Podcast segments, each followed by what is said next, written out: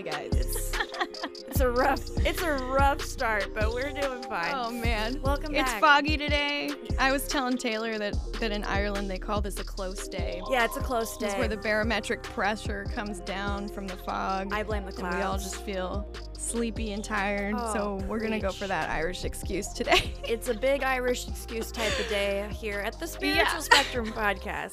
Thanks. Hundred percent. Thanks for tuning in. Uh, I'm I'm Taelor, I'm Alaina. and today we're talking about uh, just kind of random types of divination because 100%. we started going into types of divination. And I found this fucking crazy list, and I was like, "What?" Like it's almost like you could use basically anything as a divination tool.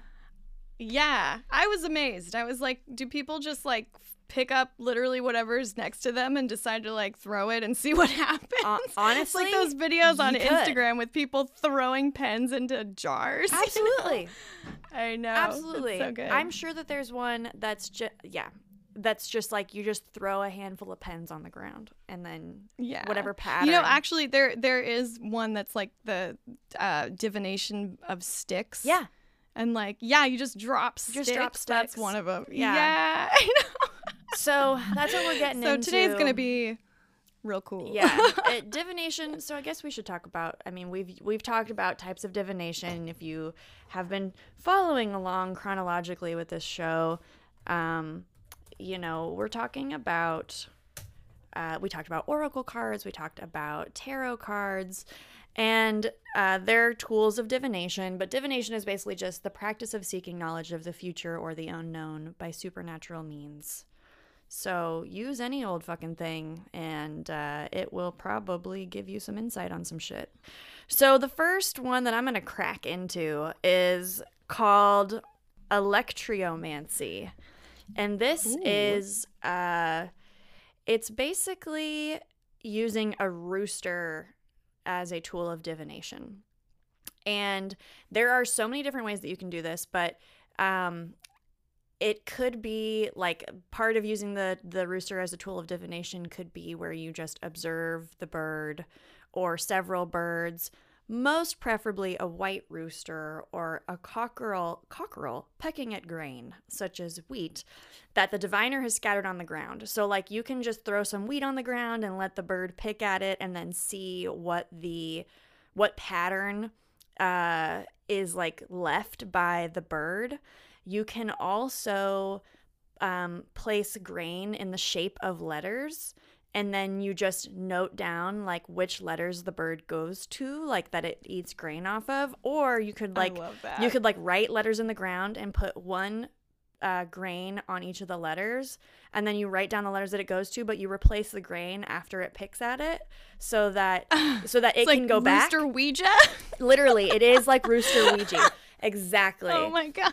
um and so like so then it's thought that like uh you know either the pattern that's left by the rooster pecking at the the tossed grain uh you know will have some information that you can use as a tool to divine whatever message that you are looking for or it's gonna like literally spell out something to you and you it can either spell it out or you can make it like an anagram and rearrange the words to like get whatever answer you can make out of whatever random letters this fucking rooster That's so awesome. chose to peck at.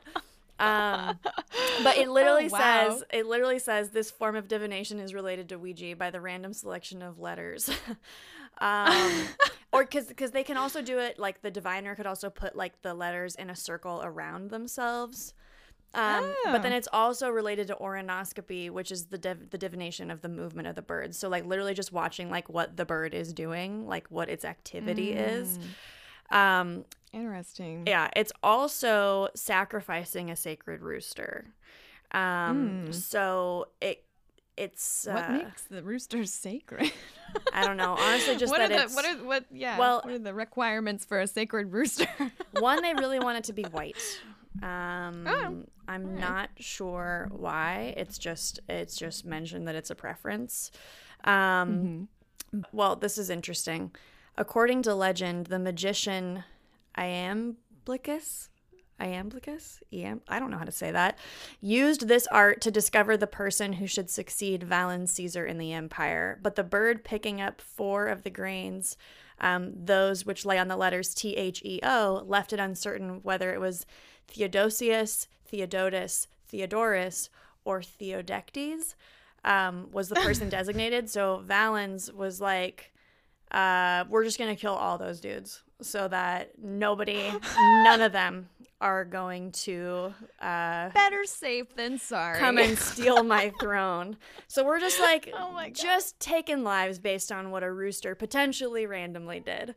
Um, That's amazing. yeah. Um, Human beings, y'all. I know. Um, in Africa, a black hen or a gamecock is used, um, which uh, within this like religious practice and belief, it's used to like foresee or to be inspired by God.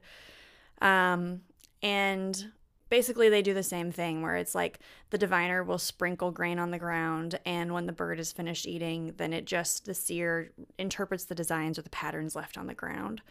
Um, Nice. Also, another method, which is supposedly used less often, is the diviner will recite letters of the alphabet and then note which one the rooster crowed at. Oh, Uh, kind of like when I talk to my dog and I'm like, "You want to walk? Yep. You want a treat? Yep. You want outside?" Yep. exactly.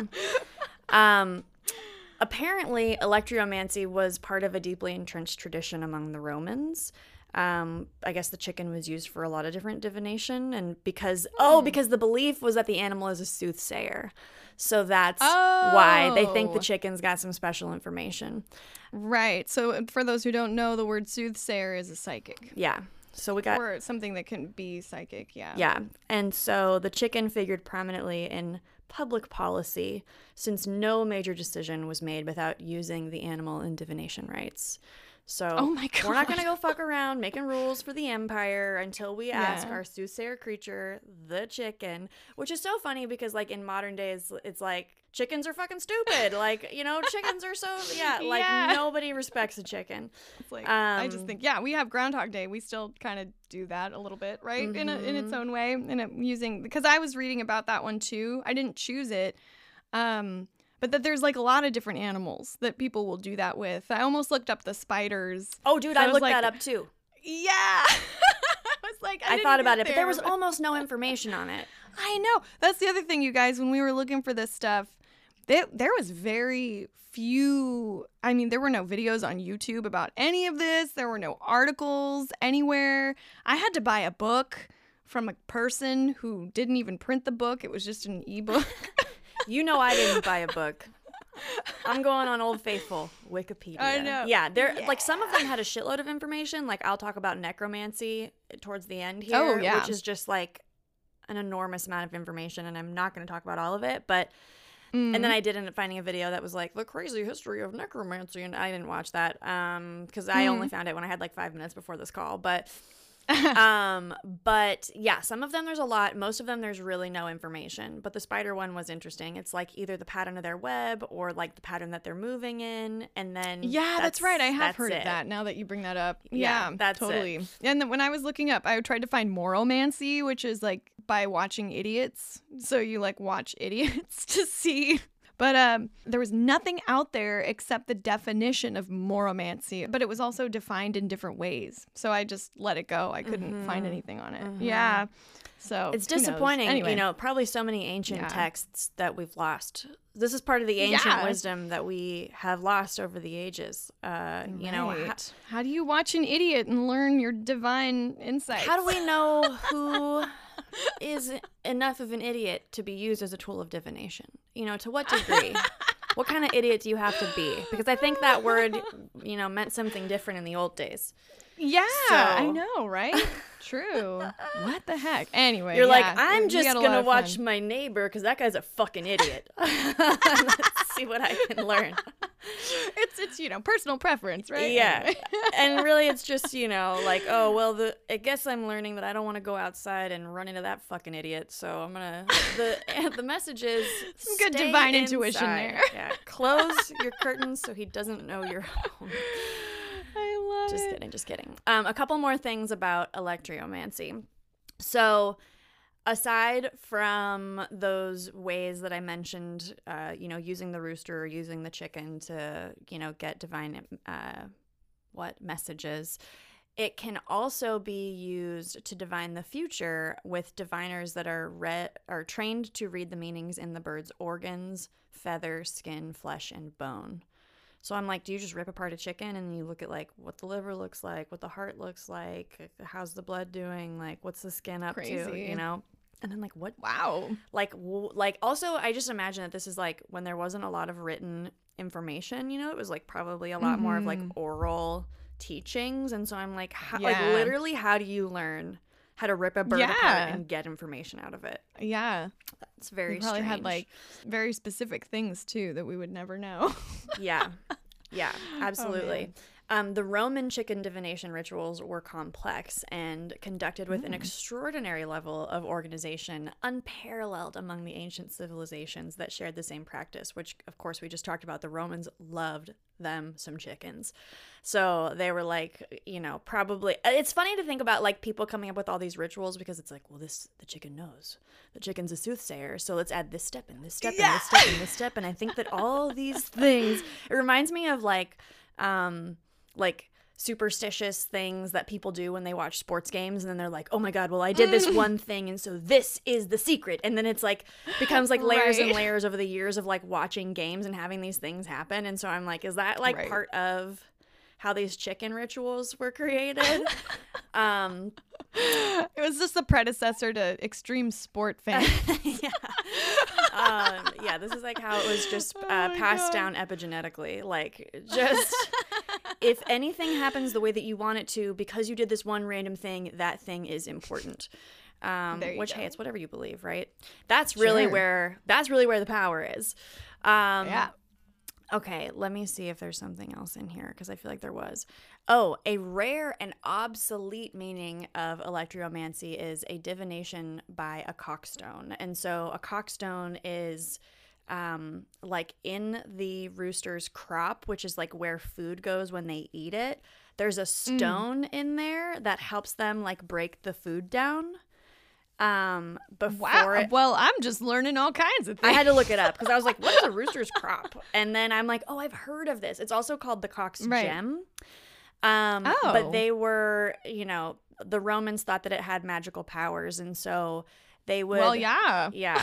they would use this like cockstone. Um, it says in some sort of lithomantic divination, but there's like no information about what those rituals were, just that like it No joke. it was a thing that happened. And uh, lithomantic is just not comparable. That's all it means. Doesn't. Yeah. Ah, interesting. Yeah.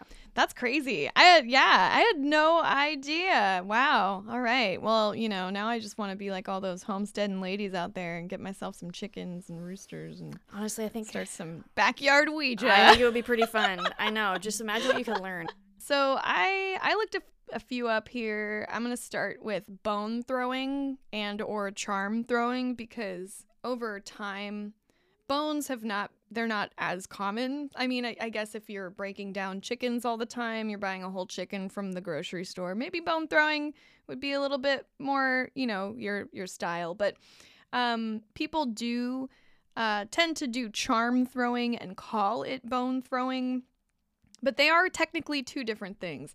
So um, I'm I did like a little uh, a little essay here. I'll just read what I wrote. I wanted to be prepared. I love that. So, so I, uh, I wrote, bone and charm throwing are similar to rune casting, but perhaps a little bit more of a personal experience. Um, so if you know what runes are, they are the Druidian stones with the little druid symbols in them. I had to look that up. You throw them. Yeah, and I have runes. I don't use them that much, mostly because I like tarot. Um, but yeah, runes are cool. So, um, bone throwing has somewhat morphed into charm throwing, as I was saying. It's not related to scapulimancy, which uses only the scapula of an animal after it's been eaten. As far as I read, you might have something to say about that. yeah, later. we're gonna go deeper into that. A lot of charm throwers call their work bone throwing and will put bone or other natural things like claw, teeth, or chicken and rabbit's feet, like, you know, like a little dried up, like preserved foot of an mm-hmm. animal, to make a more authentic set of quote unquote bones. Though charm throwing technically it's just charms. It's not there are no bones and you would just use specific charms. So each charm or bone is carefully chosen by the diviner over time. So you don't go out and buy a bone set. You don't go out and buy a charm set. It's something that you hand pick for yourself over time. And uh, eventually, it's recommended to get up to about 13 pieces um, so that you can have a, a good number of charms to throw, but not too many because it can be kind of, ex- uh, you know, confusing if you have too Convoluted. many. So, yeah, exactly. Um, and also, you're the one who decides what each of these charms or bones represents. So, um, as a Wiccan, you would write each one in your book of shadows which is like your little witch notebook. You write it in there what it means how it how it lays what it means when it lays a certain way. So some examples i found were um, a rubber band. You can have a rubber band and that it could mean flexibility or need to change or you know to to see um, the flexibility in a situation. And a rubber band could also land in a circle around another charm so it could tell you, like, you know, you need to be flexible around this other idea or something like that. Um, someone had added a small conch shell that represents the feminine because it looks like a little yoni, you know. Mm-hmm. Um, there's also a key. Someone had like a little key charm that represent locked or unlocked energy. So she said that if it, if the key was facing away from her, it was unlocking something, but if it was facing towards her, then she was locked and she needed to consider what that would mean. Interesting. Um, another one was someone had a Turkish evil eye bead, which represents sight or seeing the situation, which of course is not the traditional meaning of that symbol. So, um, you know, you choose the the meaning.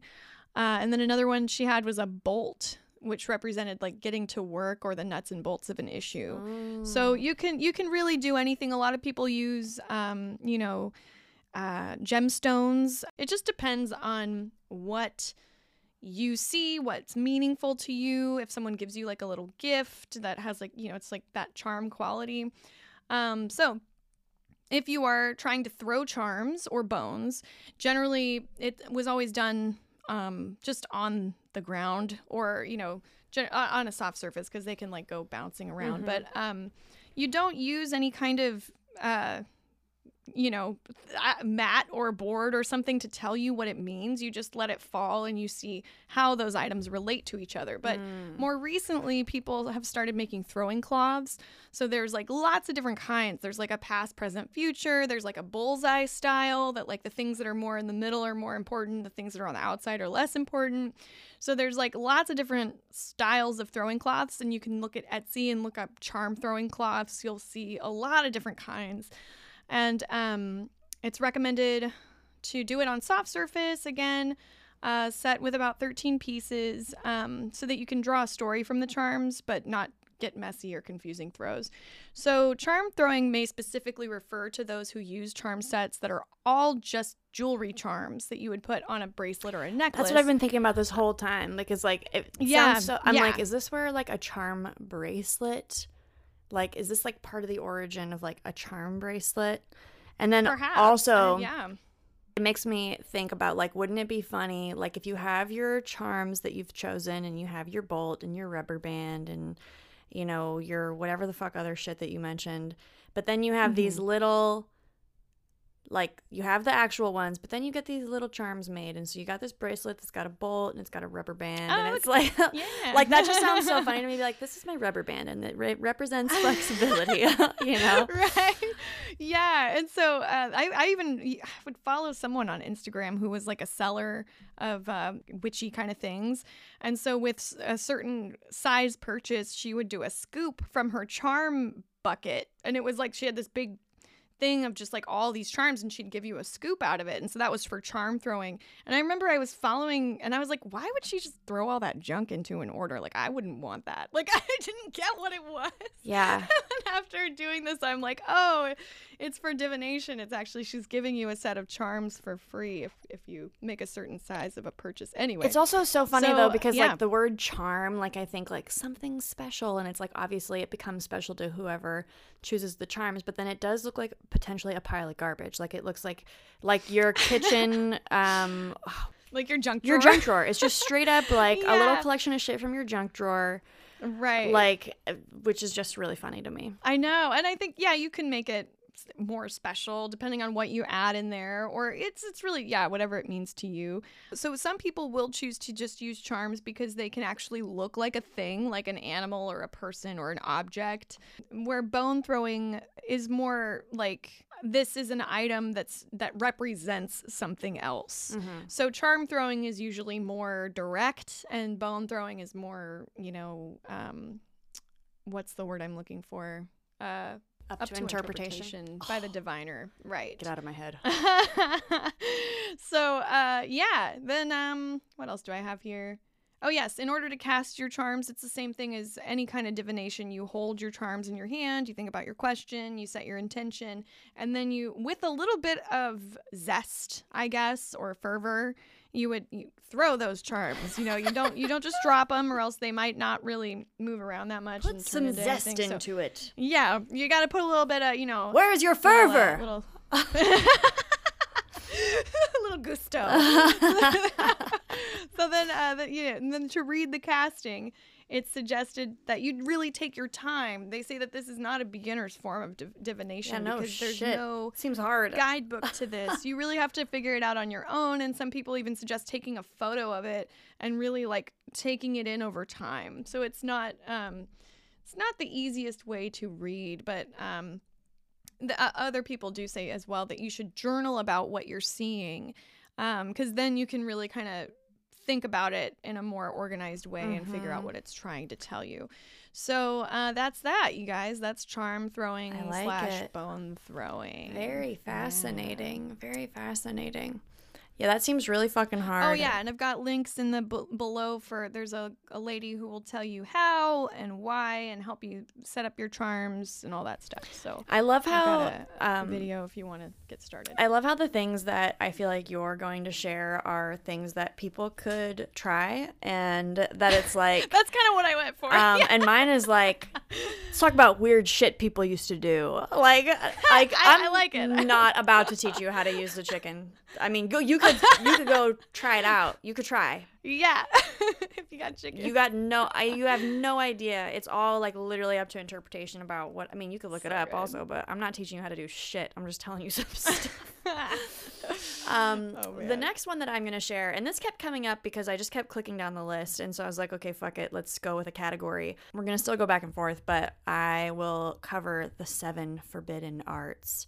And obviously, these are forbidden because, you know, Catholicism and religion and control yeah. because you know we can't let the people have a tool to have connection to god and you know uh have their own divine messages and so you're not allowed to use any of these things Needs to come through the church. Needs to come Yeah. through the guy that was designated to be God's mouth. Exactly. So, so the first one that I'll cover is called aeromancy, and this is uh, divination conducted by interpreting atmospheric conditions. And there's several types of. I almost looked this one up too. Yeah. Yeah. well, it was funny because like I made a list of like the ones that I wanted to look up, and then I had to go back to your list that you had sent me, and I was like, damn it, like she's doing these. Of course she's doing these, and like you told it to me first, so those are yours. So I gotta go figure out whatever the fuck else sounds interesting. Um, but I thought I thought that this one was interesting, um, and basically there's uh okay so there's a few types there's austromancy which is divination by observing the wind anemoscopy is austromancy in which the wind direction and intensity is interpreted whereas nephomancy is divination by the interpretation of the movement of the clouds. So you can get real granular with this shit and uh you know like which direction is it going and how intense is it? And this actually reminds me of uh earlier in the episode alaina was talking about how she was telling me about you know barometric pressure and how in ireland it's like oh it's a it's a close day or whatever. And before we started recording she also was telling me how in the netherlands people will blame the wind. So it's like in ireland they're like oh it's the clouds and the pressure it's a close day and people in the netherlands are like oh it's the fucking wind like so this feels very related to that in a way. Um and i'm curious if it was ever used there but i don't have the answer to that. Um Then there's also ceraunoscopy, which is divination by the interpretation of thunder and lightning. Um, nice. And then also, like later in this Wikipedia article, it said nephomancy or cometomancy.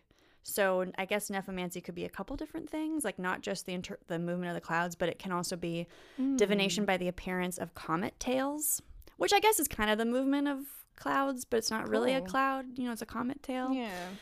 Yeah. Um, It'd be harder to see. yeah, and then there's It's like you really have to be ready for that one. yeah yeah you like you you really fucking do you have to like Yeah. imagine i just imagine these like ancient people you know just like at, in their observatories like staring up at the sky and being like oh yes oh this means this right. and then they're working with the astrologers who are like and also this and they're like oh the sky says so much Right. like also, they had no distractions. They had no technology. They had no screen. they had no light pollution They had nothing to do. They were just sitting out looking for something to do. They were just out here trying to learn and connect to God. So no wonder There they were go. so into this shit.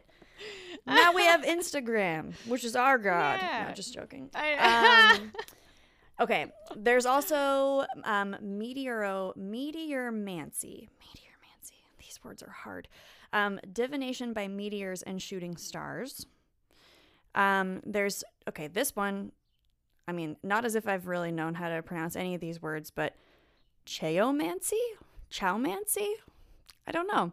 Divination by aerial visions as either naturally occurring mirages or supernatural apparitions, such as specters. And for all the people out there like me, specters are ghosts. I had to look it up. Didn't know that before, but you're in good company because, you know, I don't know special words for simple things. Um, okay, so basically, like, for all of history, people have been interested in the weather. You know, we're all like affected by the weather. And so they saw it as this medium.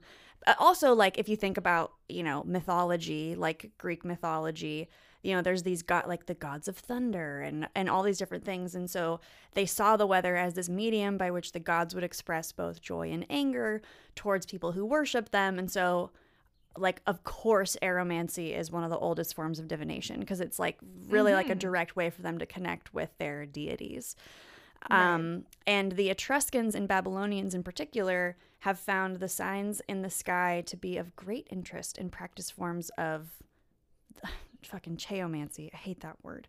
And ceraunoscopy which again you know the divination by aerial visions and um, thunder and lightning which that seems so interesting to me. And i'm also curious like in those parts of the world like how often does thunder and lightning happen you know? It doesn't happen that Yeah. often here.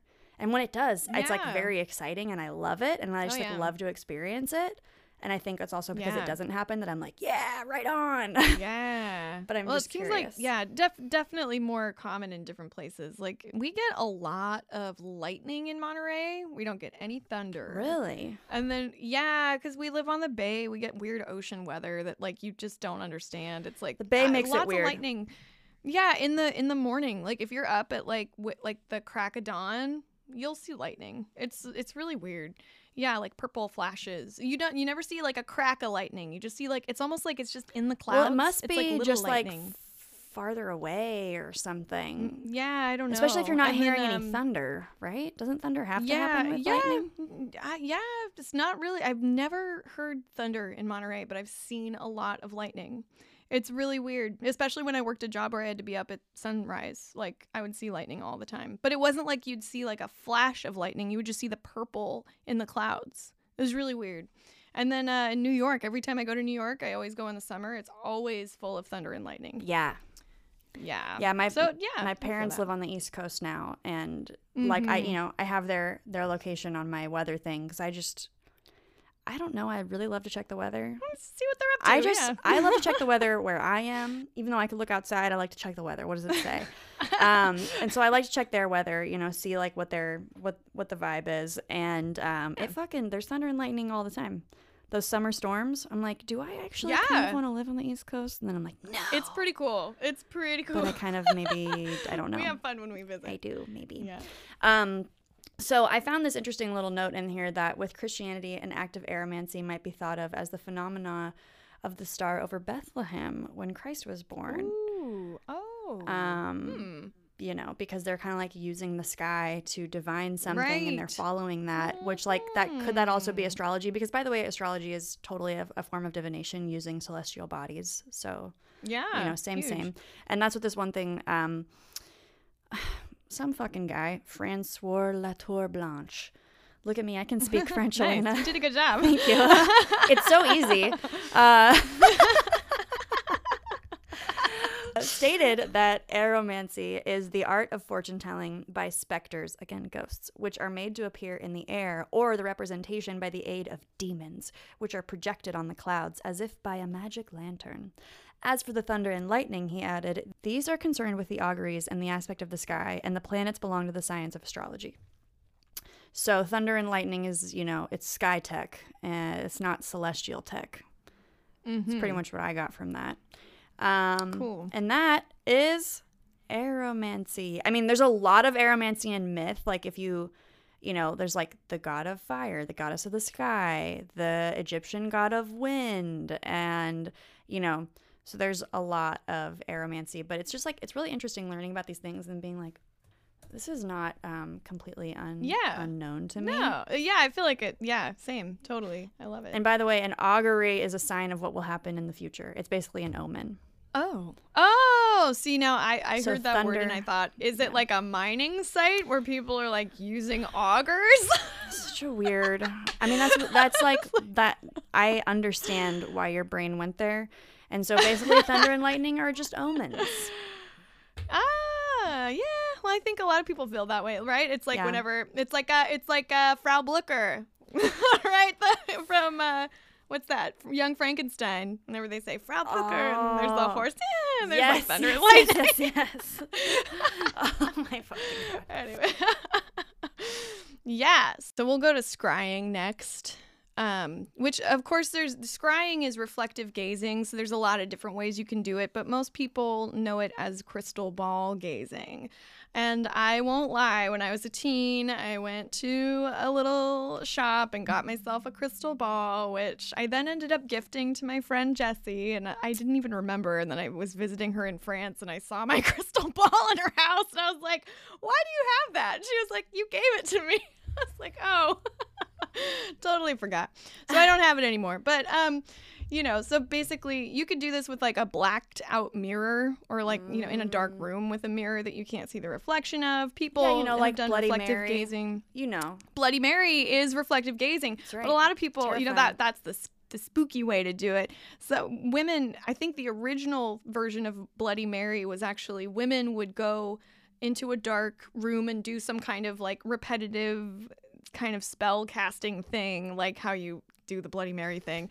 But you would see a glimpse of your future husband. So you'd like see people, but it was it was more like a a future telling kind of you're gonna see what your future husband looks not like Not a spooky witch So- who's gonna pull you into your exactly right Mm. right Also- well bloody mary was she was supposed to be a, a royal person was she was like queen Right. someone or other Yeah, yeah. Wasn't she the one who got her? No, that was Marie Antoinette. head cut off by Right. That's what I was. she thinking. well i think she did get killed by king louis or something she, he, she was one of the 14 people killed by him or something This also reminds me of Mirror, Mirror on the Wall. oh yeah exactly right so this is a really common yeah the y- crystal balls super sensationalized talking into mirrors very sensationalized also uh, looking into water which you're going to talk about hydromancy Yeah, right I'm talking So about that, next. Yeah, there you go. And so I'll let you get into that, but it's like I always think of like Narcissus, right? So like looking into water and seeing the reflection and having some kind of thing happen. So that's that's a thing. So um, I did get into crystal balls when I was a teen, and um, I did do some scrying with some friends of mine, and I feel like I had some kind of connection to it. But again, I it's been years since I ever tried it. But um, it is a more of a meditative form of divination. It is, again, more of an intermediate form of divination. It's not really recommended for beginners. And again, I have videos down below in the show notes if you want to get into scrying or crystal balls. Um, there's some guided meditations you can do that lead you through the process of looking into a crystal ball. So that's pretty cool. Um, so it's ex- it's always uh, recommended for beginners to use small crystal balls because they are expensive. Um, some people use gemstones too. Like I have a lapis lazuli gemstone, or um, there's there's lots of different. I- You could use just like rose quartz or whatever. You can use a spherical gemstone, or you could use a glass sphere. So, um, because you're not actually, it's not about the ball itself. It's more about your eyes fixing on something that has sacred purpose and then getting something from that. So we'll talk about that. Um, so mindset is the most important uh, thing about this divination style is it's a deeply intuitive process. And when you're actively working with a crystal ball, you're training yourself to go in and out of a meditative state at will. So um, it's recommended to meditate before you begin scrying and then do it in the same space as your crystal ball so you can come out of your meditation right into the ball. And then after you're done with that, you go back to meditating and to come out of it, which again is like the j- shaman journey. So you journey in, you do the work, and then you journey back out. Yes. So it's the same idea. Um, so once uh, you open your eyes from your meditation, you start gazing into your crystal ball. You try to set a focal point to rest your eyes in the dead center of the crystal ball, not the surface of it. Um, once your eyes are set on the focal point, you try your best to keep them there. You can let your eyes relax and even unfocus them a little bit. Um, but you're supposed to pay attention to the entire room. So it's uh, it's not that the ball is giving you answers; it's that you're just focusing on a divine object, and then the whole room comes to life around you. Oh. yeah, and so you notice shadows, or maybe you have divine hearing. You might hear something. Um, you might get just an emotional flash, or Sounds you know, like the a Claires, sight, doesn't it? A vision. all the Yeah, it's it's like you're just turning your Claires on. Exactly. So if you guys don't know that, go back to the Claires episode. You'll know what we're talking about. So that's episode two. I yeah, think it's episode one. Oh Two yeah, yeah, three. two, two, two. Yeah. So um then it's it says here the crystal ball work is very intuitive and slow to start because it's like uh, it's your intuition muscle. You have to go in there and work on it. Um, so they do say that if you're a beginner, you should just do short bursts because it can be very tiring. It totally takes it out of you to do this kind of thing. It's a lot of focus. Um, it is intermediate and it can be frustrating because the scryer or crystal ball diviner may expect for something to actively happen in front of them, like how we see them being used in, Hollywood movies, films. Yeah.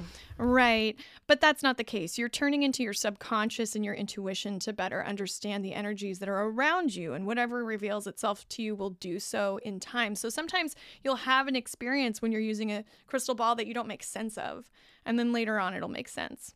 So that's um, you know, did I tell you about my art gallery dream? No. No. Oh, okay. So I had a dream that I, I work in a music studio, and across the street from my music studio, there was this empty space. And I'm like kind of on the fence, like, oh, if, if a really good space opens up where I can have a baby grand piano, I want to move my music studio to where I can have a baby grand piano. And I was like, ah, that space across the street could work. And I was just kind of in the back of my mind. And then I had a dream that that space was like an art gallery with a chandelier in it and like all this stuff. And then I was doing like music in there with this art and these shows. And it was mm. nighttime and it was all lit up. And I thought to myself when I woke up, well, that's stupid. I don't want to have an art gallery. Like, I don't want, I don't want that. Like, why did I dream that? And then, like, maybe a month later, I walk out the door of my music studio, and that place is turned into an art gallery. Look at you. I know. I texted Ron. I was like, ah, remember that dream I had? I was like, oh my gosh. Just being over here, over yeah. here being psychic. So there you go. It's like, you know, sometimes some, something will come to you you won't make sense of it, and then it makes sense later. I think my intuition was just winking at me. I don't know. Mm-hmm, So, Absolutely. so that's crystal ball work. Check the notes below if you want to pick out a ball, learn a little bit about it. There's some there's a guided meditation down there if you want to start scrying. Uh, yeah, check it out, guys. All right, Taelor. Yeah. That uh so funny. I like I just kept having that picture in my mind from um The Wizard of Oz when she's like Oh. in the like the the the gypsies like Right. traveling circus cart or whatever. In the beginning of the movie. Yeah, and like it's and you and see white. this huge crystal ball and like the visions are in the crystal ball and whatever. And Yeah, yeah, yeah. It's yeah. it's like when you said like, oh no, you like open up to see the whole room. I'm like, well, this is absolutely not what I have seen. Um, exactly. makes a lot of Yeah, and when I was a teen, of course, I tried to see things in the ball. I didn't I didn't realize it's it's just to give yourself something to focus on. So Mm-hmm. it's supposed to almost be like a like like closing your eyes but without closing them. So it's just giving you a place Mm. to focus so that you can actually tune into everything around you without overly focusing on Mm. it. Or like when you see stars in the sky, you know you're not supposed to look directly at them. no. Yeah. Okay. So I took an astronomy class, and it's really cool. So uh, when we were looking at the stars and we had to chart the stars, um, sometimes it was easier to look to the left or to the right of the star because your the direct line of your eyes um, because we're you know we can't be blinded by harsh light. So when you're looking at something directly it actually has your eyes protect the full amount of light spectrum from coming directly into the eye. so if you look to the side, you see it more clearly. Um, so when you're when you're looking at a weak light up from a star, sometimes you can't see it if you look directly at it, but then you look to the side and you'll see it more clearly. I've definitely noticed So, that where it's um, like you try to look at it and it like disappears almost. right. Yeah, yeah, Yeah. So it just look to the side and you'll see it. So that's because your your eyes don't want to be damaged. So that's that's why. Your eyes are Mhm. smart. They're just doing smart Yeah. evolutionary shit for you. Good job, eyes. Yeah. Real MVP. Nice. um, Yeah. that's fascinating. Um, Mm-hmm. okay, so now we're gonna talk about hydromancy. Hydromancy. Nice. It's a method of divination by means of water, including the color, ebb, and flow, or ripples produced by pebbles dropped in a pool. And um, there's several methods of hydromancy. Um, the first method uh, depicts like a ring hanging by a string that's dipped into a vessel of water which has been shaken. And Oh. um, a judgment or prediction is made by the number of times uh, the the number of times which the ring strikes the sides of the vessel. So I don't know how you're supposed to get information out of that, but maybe it's got to Numerology. numbers. Yeah, maybe. that's what I was just thinking. Oh, yeah. um, which numerology is also a type of divination. Totally. Uh, we're not going to get into That was it. part of so the charm throwing that I should have said too. You can put dice into your charms to Mm. use numbers in your charm throwing. But anyway, continue. Mm-hmm. Yeah. Yeah.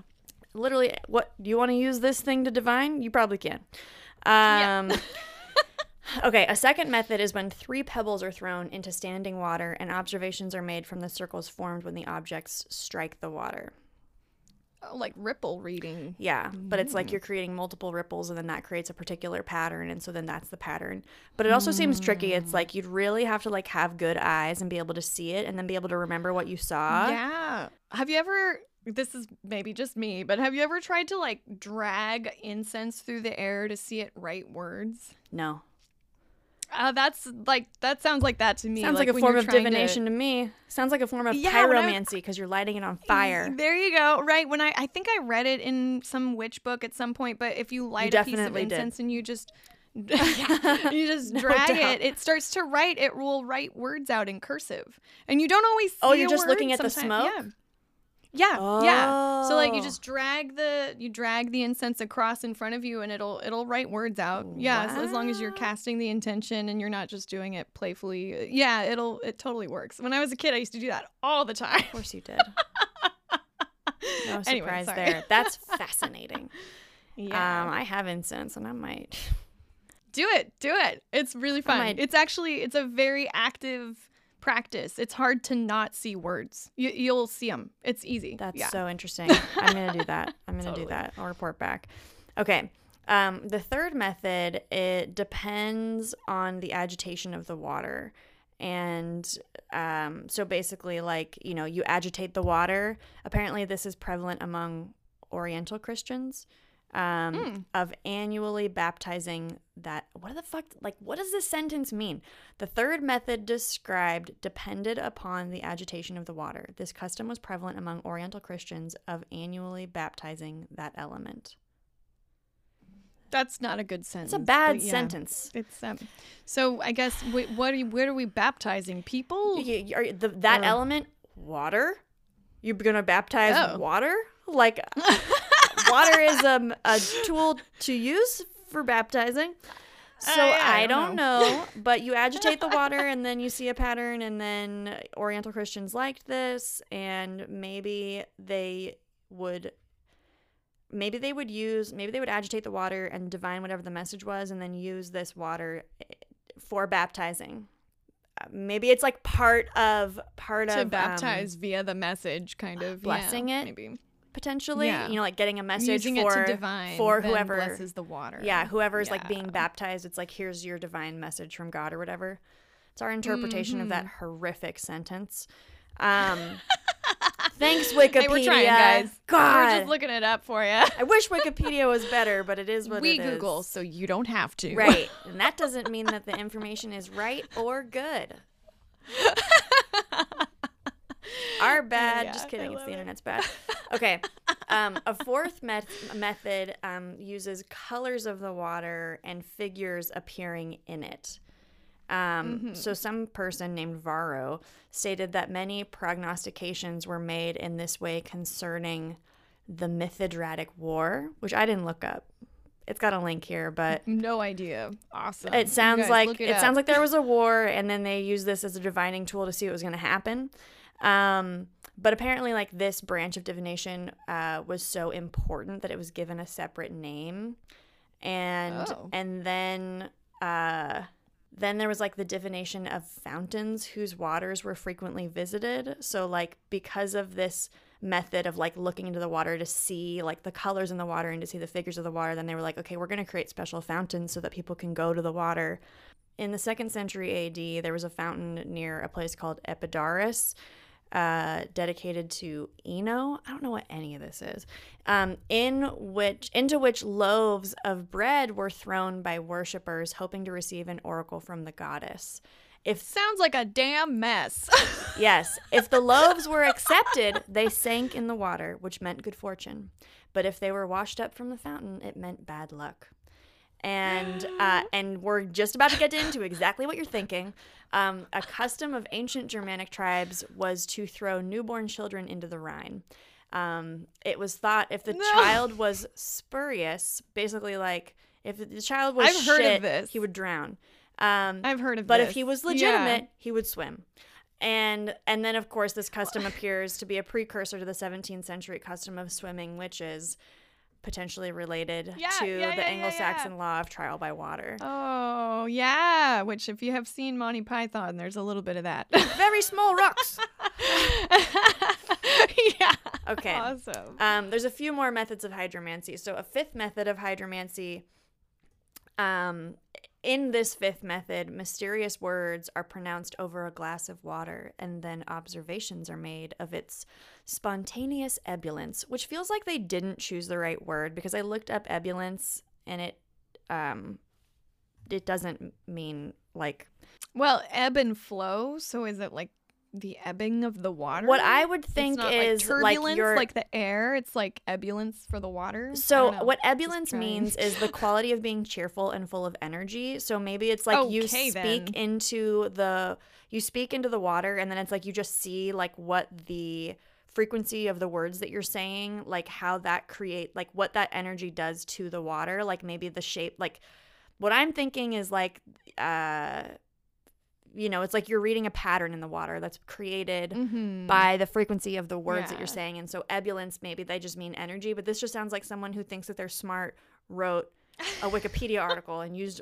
bad words. Just didn't Yeah. they didn't write it good. Um, but that's my interpretation of that particular Yeah. form of hydromancy. That's weird. That's cool. Um, this in the sixth method, a drop of oil, and this is similar to what you were talking about.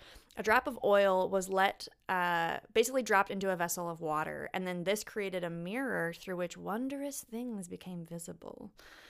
Uh, So you kind Oh. of create your own mirror, not only with the reflection of the water, but then you have this added reflective quality of the oil in the water.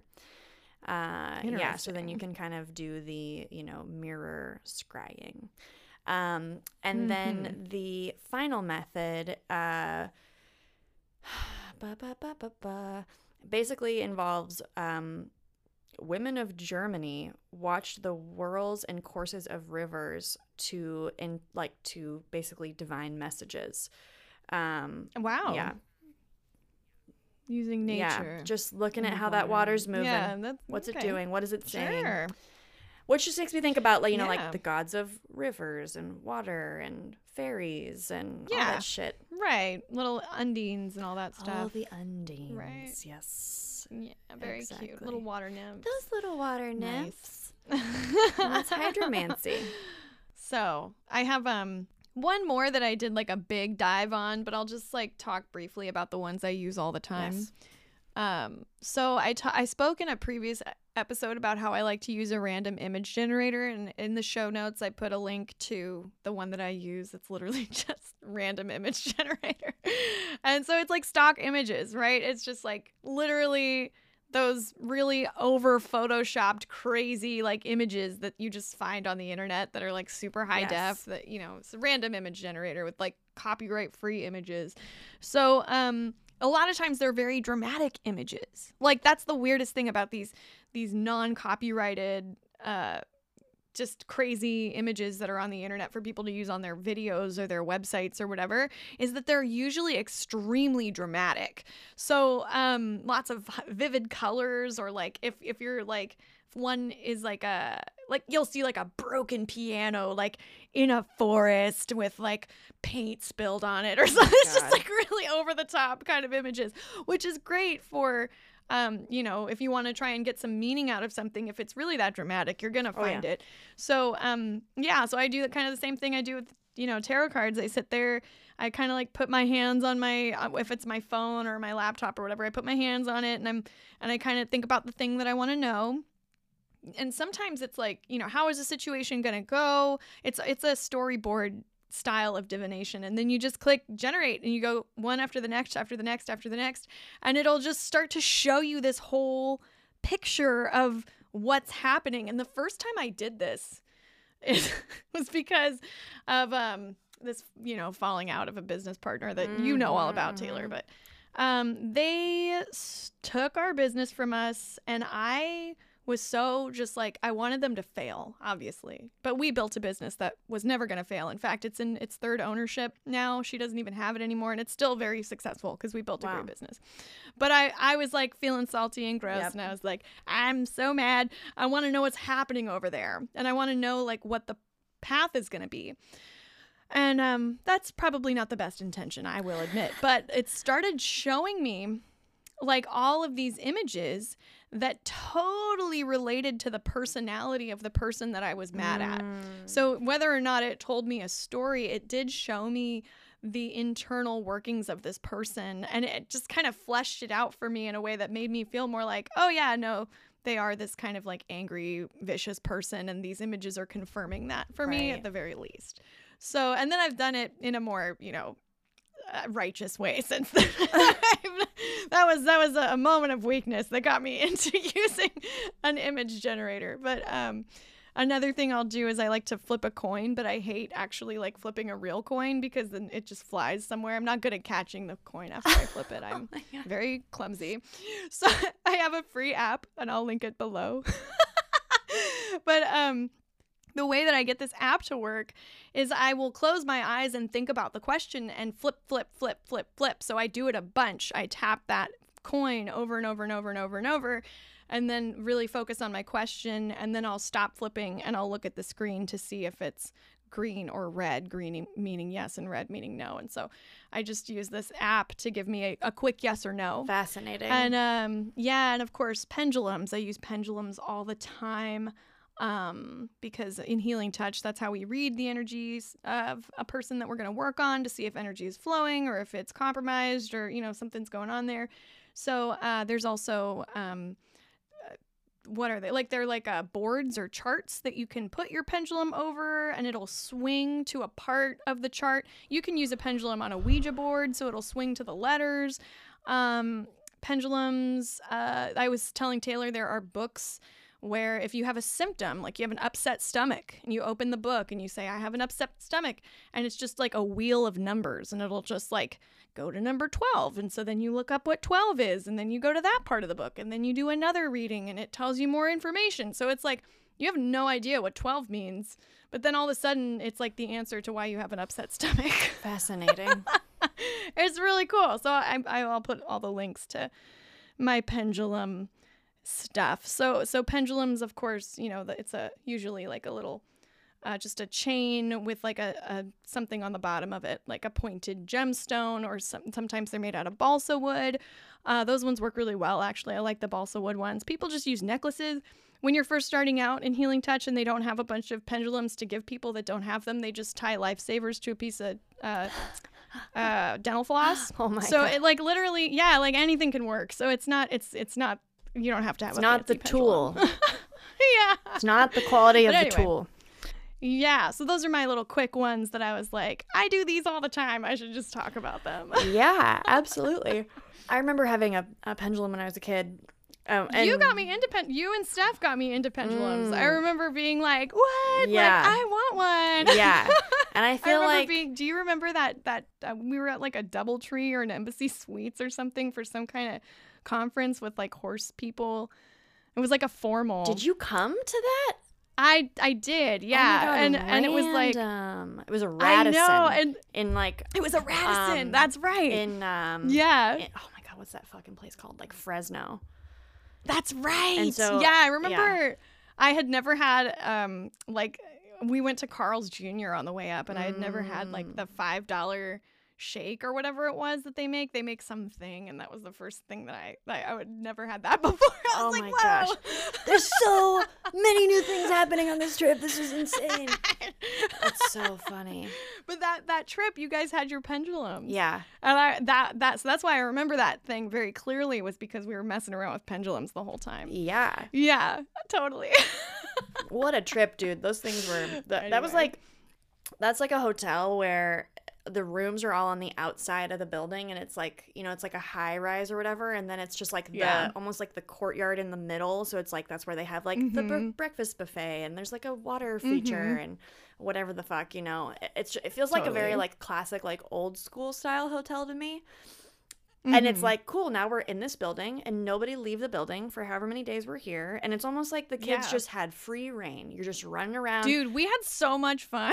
yeah because there's like like, meetings "This is the happening yeah and then there's like the formal event and there's like the dance afterwards or whatever but like in the midst of all of that you know there's nothing for 10 year olds to do except Dude, remember we went to the gym? We like went to the gym to work oh out. Oh my god were i literally d- 10. absolutely remember doing that i'm like yeah let's do some crunches yeah oh yeah i'm we're gonna get so fit this weekend oh my god I remember being really sore. Like I remember like like because I didn't work out because I was a child and I just remember like yeah. it hurt to laugh and like yeah. I was just so sore after that. Oh man. Good It's like times. literally just a thing to do. yeah.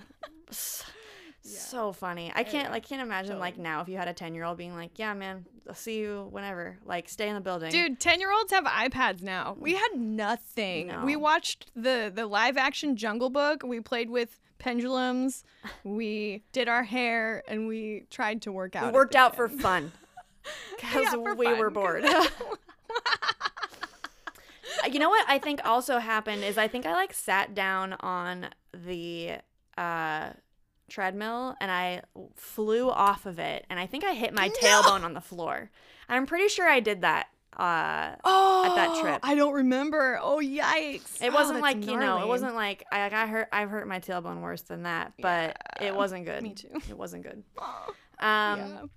all right, well, back to the pod. Uh, so the next one I'm going to talk about is scapulomancy, which you mentioned a little bit. Um, and so scapulomancy is the practice of divination by use of the scapula, which are the shoulder blades, and it's most li- widely practiced in China. And I don't know what the sinosphere is, um, but it's also it's Mm. also like practiced in Africa. Like it's kind of basically everywhere. Like a lot, like m a Hmm. lot of different cultures um, have like used this type of divination, and they all just kind of do it differently.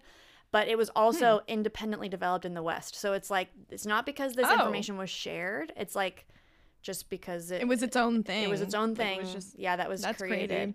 So there, it, it has taken two major forms. First, there's the apyromantic, um, and that's where the scapula of an animal uh, was examined after its slaughter. Um, Mm. And this form was widespread in Europe and North Af- like Northern Africa and the Near Mm-hmm. Um, and then the second form, pyromantic scapula- scapulomancy, involved the heating or the burning of the bone and then interpretation of the results, um, like after it was burned, was something that was more Oh. commonly practiced in East Asia and uh, North America. And Mm. so, like, this was something, um, like, there were uh, people in the like Quebec area of like North America, Quebec Labrador Peninsula, um, that like these people, these were like, you know, native people, and they would use it to aid in the hunting of caribou. And um and so they would like basically there's a whole fucking thing that they would do, but it was like a ritual that was performed by shamans and then like the hunting tribes people where they would um, that would help them in foc- focalizing on a dream where they were involved in hunting caribou. And then after they would awake from the dream state, the scapula was harvested from like a previous hunt and then they would burn it. So it would be like the pyromantic ritual of burning the scapula. And then that would direct them to like the location of where the herd of deer was in the dream that they had, like that they Oh, envisioned. nice. Yeah. All right. Yeah. Um, I guess it was only used when there was a shortage of food or a crisis. So it wasn't something that they used all the Oh, time, but it's like, okay, we really need to do this. We can't find anything. We really need Right. yeah. Like let's tap into uh, you know, the the the greater spirit or whatever. Um and and then they'd be able to find like the best spots to hunt caribou. See, now I want to see like that show Alone that's on Netflix where people are like surviving Have you watched it? yeah. I've seen every episode. I want to see I I only just got into Ugh. it, so I'm like on episode 3. But Well, episode 3 of which season? Because there's so many seasons. first, I think I think I'm on the first. I don't know actually. Because if you're watching it put on so Netflix, uh, they don't have all the seasons. whatever came on first. No, it's just whatever's on Yeah. Netflix. I I'm, I wasn't keeping track, but I would love if someone was like, I can't find food if they They're fucking doing some like Started shamanic divining. ritual, like Come burning a scapula. And then, like, what if they like just totally, you know, like you just watch magic happen on reality TV? Well, see, the thing is that they'd have to kill a caribou, and there are only a small handful of very skilled and lucky people in the history of that show who have killed a game animal. Uh, yeah, I, I remember there hearing someone killed a moose and they couldn't really deal with it after they killed it. I haven't gotten to that episode, but there's something about that. Which, where are they? where are the people? I'm on. We're on a grizzly bear island or something weird. I don't remember what it was called, but it's the island with all the bears on it. Yes. Okay. yeah. the one the Mongolia seasons are fucking incredible. Um, I also love the Patagonia seasons. Ooh. Uh, Yeah, but that was season three. That's the one that we first started with. I love season three. It's so good. There's totally a girl who's like witchy as fuck and just so like tapped into abundance and like all these things. And like you see all these people who are like, oh, fuck this, god damn it, blah, blah, blah, blah, blah. and she's like, right. this like incredible abundance and like look at this and oh my god look at all of this and like wow this is so amazing. And it's like she's having the time of her fucking life. And then everybody else is hey, like you know, perspective is everything. And she does have like a really good sight. And that's the thing is like they're not all created equal. But her mm. vibes are top shelf. And there's no no Hey, of course You know what? Maybe before she got there, her vibes are the reason she got That's exactly what I was just gonna say, dude. Her top shelf vibes are the reason that she got the best fucking spot. It's the reason that she like Mm-hmm. and and she's like an herbalist, and so she like uses all these herbs Hey. and all these like Yeah. ugh, see, look for season three. It's so fucking good. I will.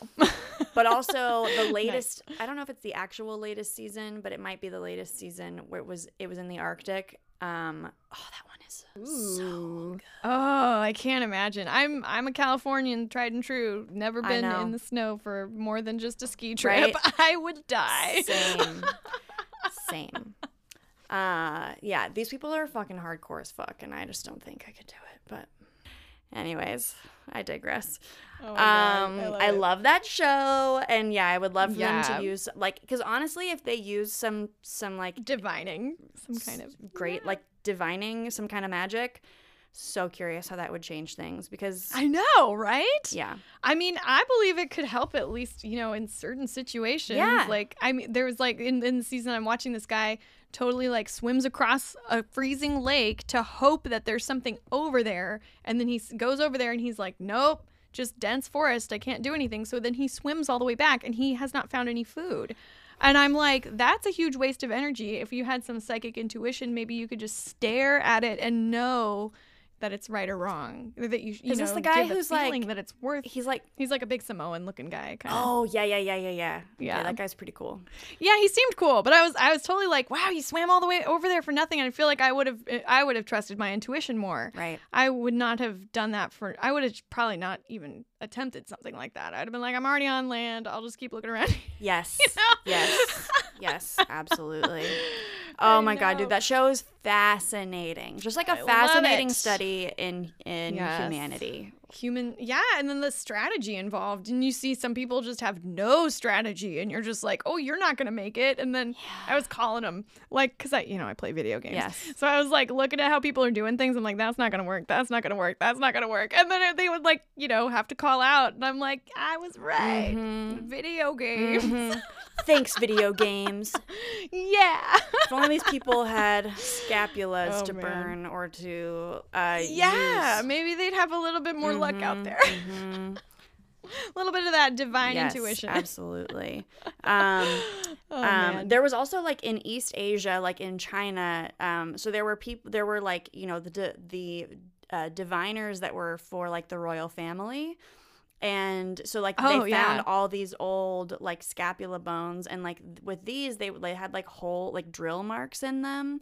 And so, what they would, Mm. and like, then they had like etchings of Chinese characteristics, and um, and it seems like what they were doing was like drilling holes into it, and then like kind of seeing like what shapes the cracks made, and these types of things. Oh. But there were like m- like yeah. there were much like higher quality, like really nice, like just you know scapulas uh, for the royal family, and then there were like Oh. the you know kind of regular ass like this is for just the people, and so it was interesting. Like you know there were very like different levels of quality in those things, but it was still Ah. something that was like available to everybody. You know, it was like oh this is part of our culture.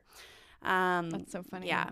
And then they, you know, it was also used in Mongolia and Europe. Um, in Europe, it was like among the Greek and Serb farmers. It's apparently still used even today in some of those cultures. Um, Cool. Yeah, for the farmers. In Greece, after like feasts with like roasted lambs or goats, um, anyone who knew how to read a scapula would clean it at- of any of the remaining flesh and then lift it up to the light and interpret the various like shadowy bits, um, like Ah, showing how the on light the filters through it. Mhm, like what the shadowy parts look like Or the dense parts. yeah, exactly. Like Yeah. on the transparent parts of the bone. And so a clear scapula was a good omen.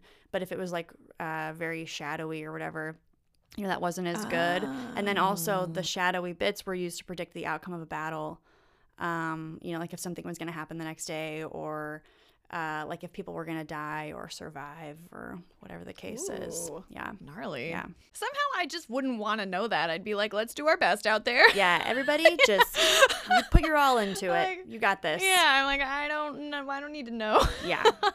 what if it does say there's gonna be a lot of death and you to like pull out at that point? Like, I don't know. It's really really reminds me of Encanto, right? Like yeah, like we don't talk about Bruno because Bruno can see shit and we don't want to fucking know what Yeah. Bruno sees. we don't want to know. We don't want to know. We're not going to talk about him and his fucking gifts. Fuck that shit because he, he's fucking us. But it's like he's just telling us things. No, He's not That's that was the funny thing. it. All my students started coming to me with that song because they wanted to sing all the songs from Encanto, and they want to sing that one, but we can't because it's like a huge. It's more than a duet. It's like all these people. So I'm like, no, we can't do that Yeah. one. But um, it's a uh, when I I didn't watch the movie first. I heard the song first because of my job, Yeah. and then. And I was getting into it and I was understanding it. And I was like, wait, are they all mad at this guy because he's just like psychic? Yeah. Like, screw Mhm. that. Yeah. Come on. All right. So the next one I'm going to talk about is palmistry. This is also known as chirology or chiromancy, which is just literally using the human form to Mhm. divine messages. So like rump. So funny. I almost did palmistry too. and Mhm. then I'm glad you did. I didn't have time. yeah, yeah. Well, it's funny because like rumpology also falls under this I saw chiromancy. Yeah. So I'll talk about that You- very I think briefly. Maybe you I did. brought it up. Yeah, I you did. um, rumpology, it's not one of these like, you know, seven forbidden whatevers, but essentially it probably is because palmistry was just really common. Um, it's said, people say that, uh, you know, Sylvester Stallone's mo- Jackie Stallone, she created it, but she's like, I didn't create it. Like, it's common knowledge that this was used thousands of years ago by the ancient Greeks and Romans. and so Yeah. essentially it's like, oh, I can look at your butt and then based on the shape of it and the folds and all these things, you know, basically tell you like the left butt cheek represents the past and the right butt cheek represents the future. But This then is I read a story. I read a story like apparently if you have a square butt then you're very grounded or some shit. Um, and then like people with I round could, butts It's like phrenology, right? Yeah. I could totally see how this is a thing. yeah, and then round people with round butts are like you know happy and like optimistic or some shit. I like read this stuff and I did not like write, write it down. I ended up reading an article about a guy who had his butt read by some chick in uh, the UK, um, and um, but what that woman, the way that she would use it is like you know where Jackie Stallone is like the left, like the the sides of your butt represent the hemispheres of your brain. And she you know was basically like very clear that like the left side is the past and the right side is the future. And this other rumpologist was like yeah you know it could be either way it can just kind of be what it is and she didn't really tell the future or anything Well, I believe in palmistry, isn't it like the dominant hand? It doesn't matter what side. It's like the dominant hand is the present or something. I don't know. Maybe I don't know you know i don't even remember yeah. reading that particular detail Ah, um mm. within palmistry I have books on palmistry. I could have done I it. bet you I do. just forgot. yeah well feel free to chime in on anything that you know because I'll see if I remember anything. Yeah. Yeah. um but I do. I do personally have a very rare mark on my hand. do what your mole That is no. Well, I do have a mole on my Jupiter mound, which uh, is it. mound. It means uh, so whenever you have lot a mole, that's like an it's an emphasis. Yeah, it's an emphasis on that area of the hand. And when I was, uh, I I got this when I was like about seventeen, and I thought I was like having like melanoma or something. And we went to the dermatologist, but the the dermatologist uh, was like, "No, you're just growing a mole. Like that just happens. Sometimes you just get new moles." And so I got a new mole, but it was on my palm. And I, yeah, it was weird. Now everyone thinks I have something on my hand, but it's just a mole. And so um, strange on my other hand, and I you, I can see it clearly. I don't know if you'll be able to, but it's I'm gonna put my finger underneath it and stretch it out. But there's this little mark. It's it looks like a little thumbprint. It's hard to Mm, see. Yeah, Uh, it it's is. like- it's hard to see. Yeah, and it's it's easy to see in person. It's hard to see it if you're not here, but it's called the fairy's thumbprint. Oh, And it's you cannot find anything about it. But So it it's is, real. um I only met Just one other person that had it as well. Um, so Mm. it's like the fairy's thumbprint. Yeah, I don't know. It's on the. Does it it's on the. anything?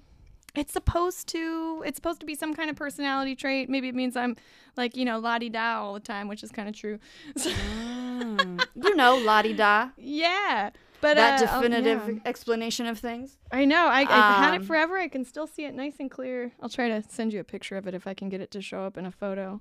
But uh, or maybe I can color it or circle it and show it to you. But yeah, fairy's thumbprint. Anyway, you. Fascinating. um, yeah. So, so you know, like rumpology, palm reading is just you use your hand instead of your butt.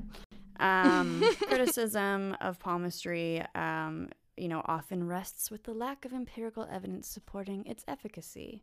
And I think it's just, uh, I ended up reading something where somebody, uh, they used to be like a mentalist and they would do like magic tricks and stuff. And then he would also just read palms because he's like, whatever, dude, I don't give a fuck. Like, Mhm. I'll just read poems and like believe it. And so like people would be like, wow, this is incredible. So like he really believed in what he was doing. And then somebody, some other magician or some shit was like, what if you just try like reading exactly the opposite of what you see?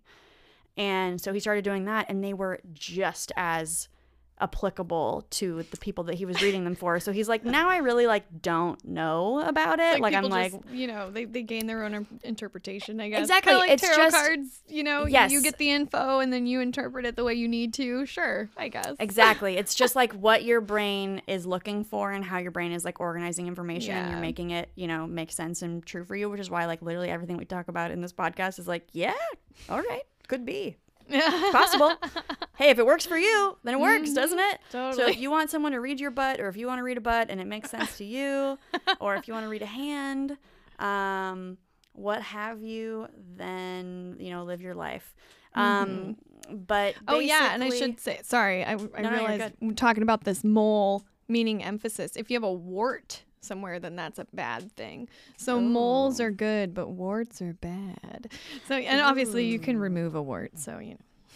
Yes. you can well, you remove can also moles too. remove a mole. Yeah. yeah.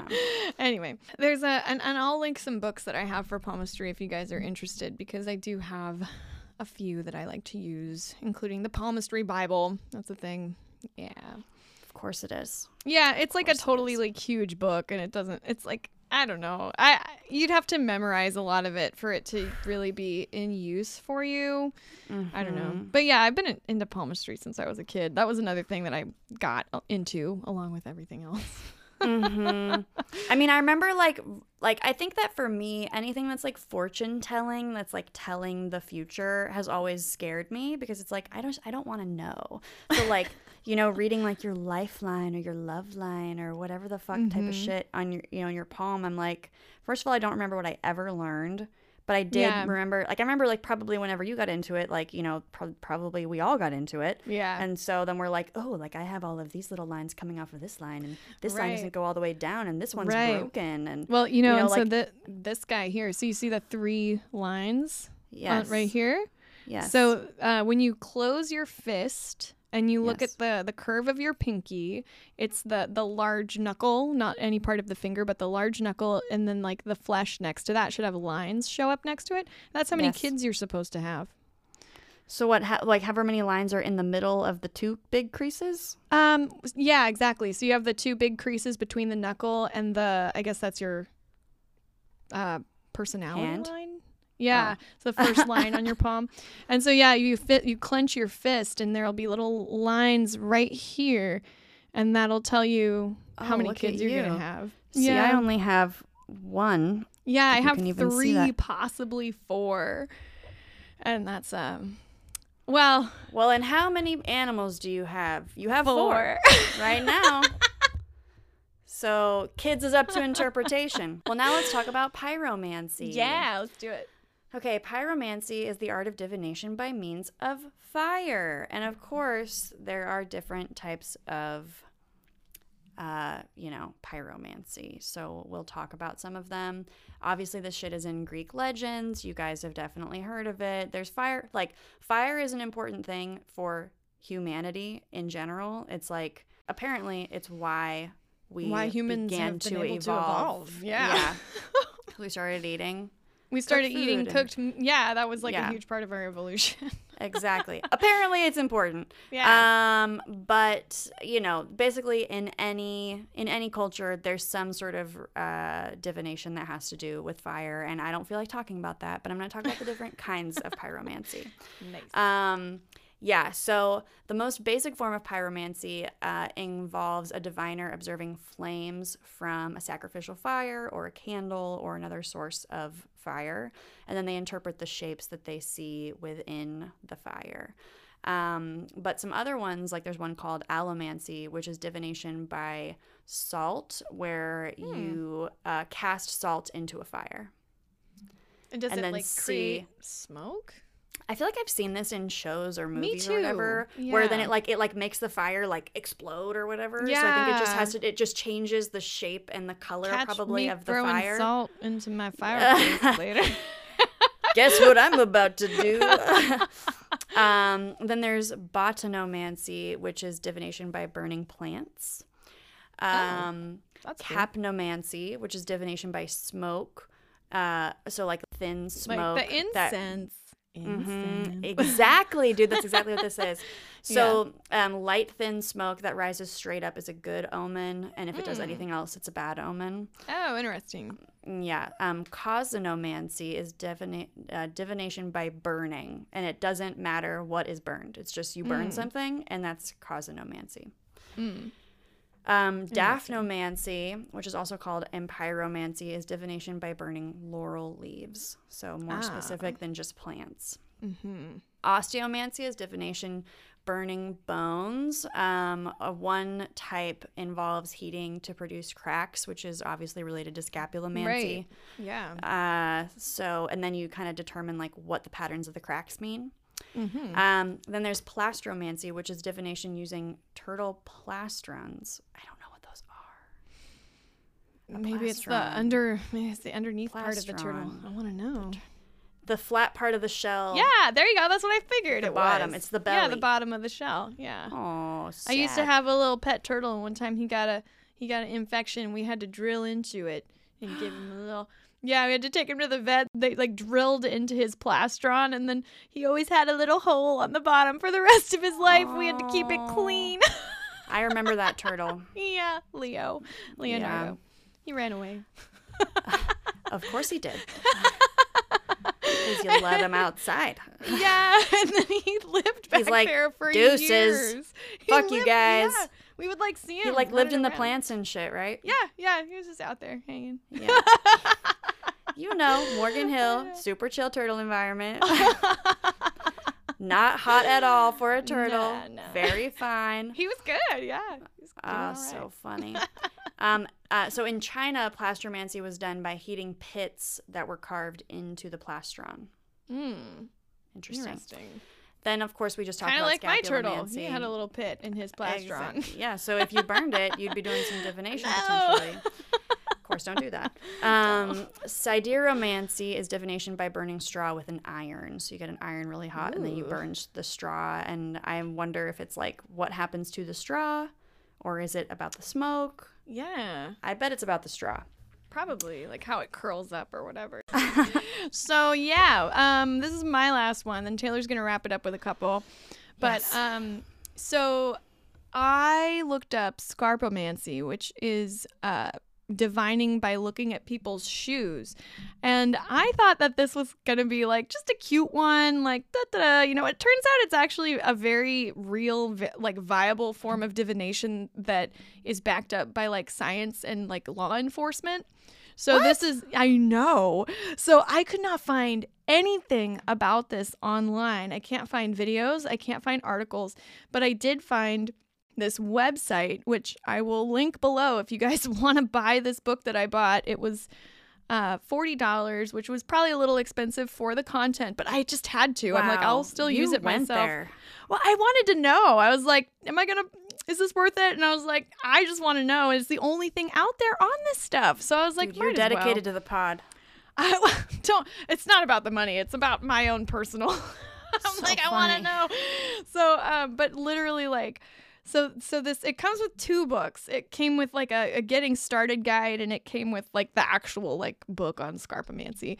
And the book is like 70 pages long. It's just short, little, uh, and it's mostly pictures. So it's it's not really like this like book book kind of thing. But it was an ebook, and it gets emailed to you, and it's just this one guy, um, Scott Drebus. So he kind of gives his whole like, uh, you know, how he wanted to be in law enforcement, and that was how he got into this. Was that he was learning to be a cop, and then it was like, um, you know, we we identify criminals by their shoes that they're wearing. That's like a big thing that people in law enforcement do because when a criminal is committing an act, a lot of times they wear lots of layers of clothing so that they can shed their appearance as they make their getaway, but the one thing they can't change is their shoes. So there's like this whole thing about like watching your your criminals through the shoes that they wear. So uh, there's also science. I'll get into this here about how science backs this up as well. So, um, shoes are a conscious choice. Shoes characterize every aspect of a person's life, including job, hobbies, recreation, family life, personal interests, successes and failures, trials and tribulations, beliefs, comfort zone, and more. So I thought this was so fascinating. Wow. Yeah, this is from Scott Drebus. He says, I give all of my personality readings, of which that's what this is used for. It's to, to learn about someone's personality. Um, he gives the readings from the impressions he gets from a person's shoes. He will covertly observe their footwear and give his psychic impressions about that person from whatever stretches of the ether that his inspiration comes. So it's like he uses his intuition as he's looking at the shoes and things will come to him.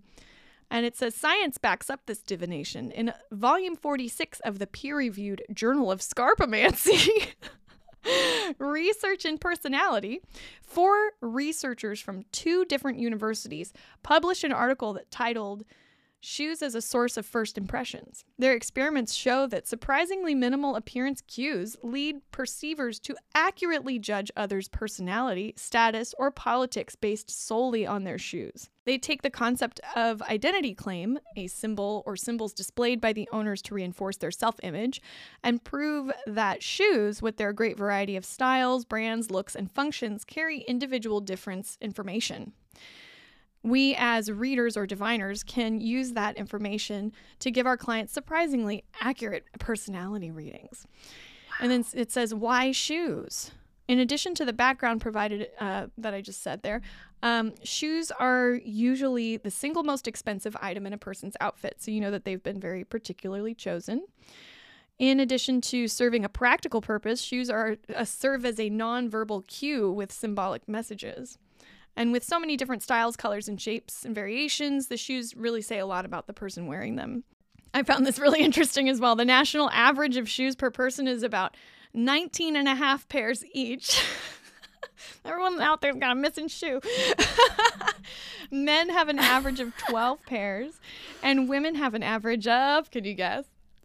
33 pairs. Oh, very close. 27. Not bad. Oh, okay. okay. Yeah. So, with all of the pairs that a person can own, how do we know that we're being accurate with a pair that someone has decided to just put on that day, right? So, this Yo, is kind of like. Mm-hmm. Yeah. And can we also talk about how, what if there's shoes that you've been wanting for years, but they're just like not quite in your budget or it's not how you feel comfortable spending your money at the moment? Because let me fucking tell you, if I had an unlimited budget, my shoes would be off the fucking chain. If you've never heard of Charlotte yeah. Stone shoes, fucking well, you know look what? them up. That says a lot about you because for me, I'm the kind of person who finds one pair that I love and I will buy that pair over and over and over and over. So mine are the Keds triple kicks. I love those. I love Keds triple kicks. I I have them in different colors. I have them yeah and and, and then before that it was vans i always wore vans right yeah so it's like I, I have like the one shoe that i like and and if it's a dress shoe i always wear ankle boots like i have the one that i like and i'll mm. always wear mm. that one and yeah. that's um that so that you know depends it says a lot about our personalities doesn't yeah. it i think that's funny. i'm a fan of like fancy colorful stylish wooden clogs that's what Charlotte Stone Shoes does. And they also do beautiful sandals, but they're like minimum about $180 per pair, upwards oh, wow. of, you know, close to $300 per pair. Oh, wow. But I would have I would have like at least 5 pairs of those shoes if it was if it were in my budget and i think i, I found them during the pandemic so i was like well mm-hmm. i'm not going to spend this kind of money on shoes I right know, now right and then I just never really, you know, have gotten back to a place where I felt comfortable spending that money. But goals, dude. Yeah, my my. So don't judge my two year old no, reef slides. I love because, that. No, uh, I am wearing. Look at wait wait wait wait wait wait wait what? Hold on. Is this what yes. you're wearing? Are we wearing so, the same shoes? Well, I'm not. I'm not wearing any shoes right now, but um, I love those. I want the two strap kind. I have the one wide strap, but I have yeah. the tan.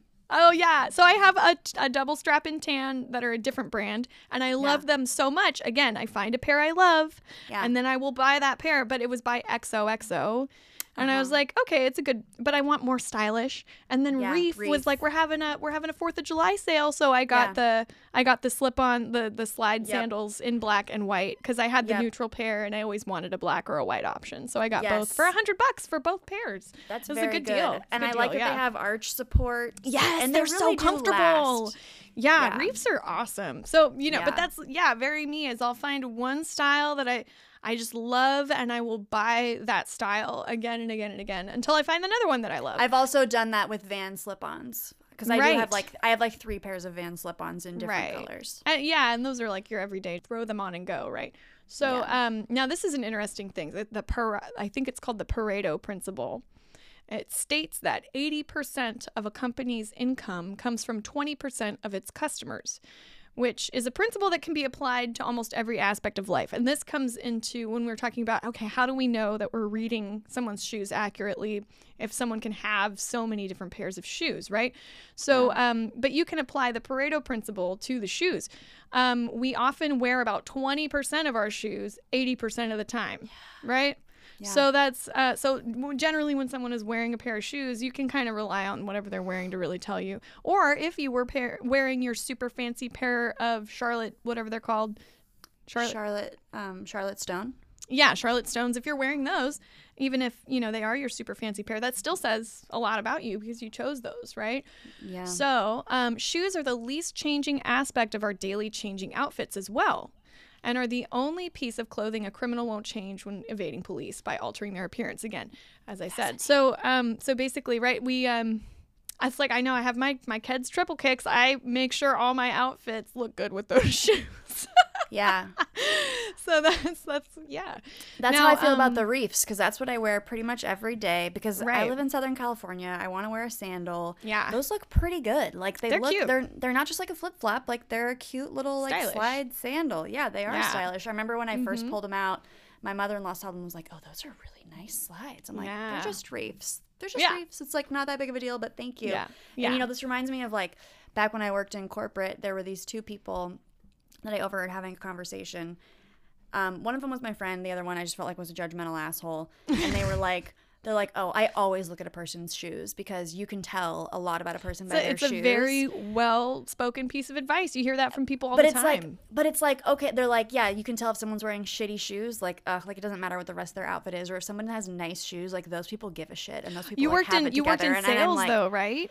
Yes, That's I what did work in salespeople sales. salespeople are trained a lot of times to look at shoes to know if someone's willing to buy something. But we were in not, yeah. sales over the phone. Well, that doesn't make mostly. Well, sense. unless, but I mean, like you were, those people did go to trade shows a lot, and so trade shows was a big part of it. But it's also like, I mean, I just was like, you guys are fucking assholes because what if I just don't have the budget for the shoes that I would really want? Because that, don't be rude. It's not that I'm making a bad Yeah. choice. I'm just making an economical choice. and it's just- Yeah. this doesn't represent me. And then Scarpomancy's got you covered there. So Yes. now it says how shoes. How do you read the shoes? As soon as someone approaches you for a reading, glance at their shoes. You don't have to study them intently for uh, several minutes. The psychological study points out that people are nearly as accurate in their judgments based on the shortest time intervals as well as like the longest ones. So it doesn't even matter how much time you spend looking at them, you'll have equal amount of accuracy. Brief glances, even one look, seem to provide enough to generate an accurate evaluation. Observe everything that you can in that glance the style of shoe, the brand and approximate price, age and condition, colors, toe shape, which is very important if it's a rounded or a pointed toe. Is It totally tells you about someone's social ability. It's kind of an interesting thing. Um, What?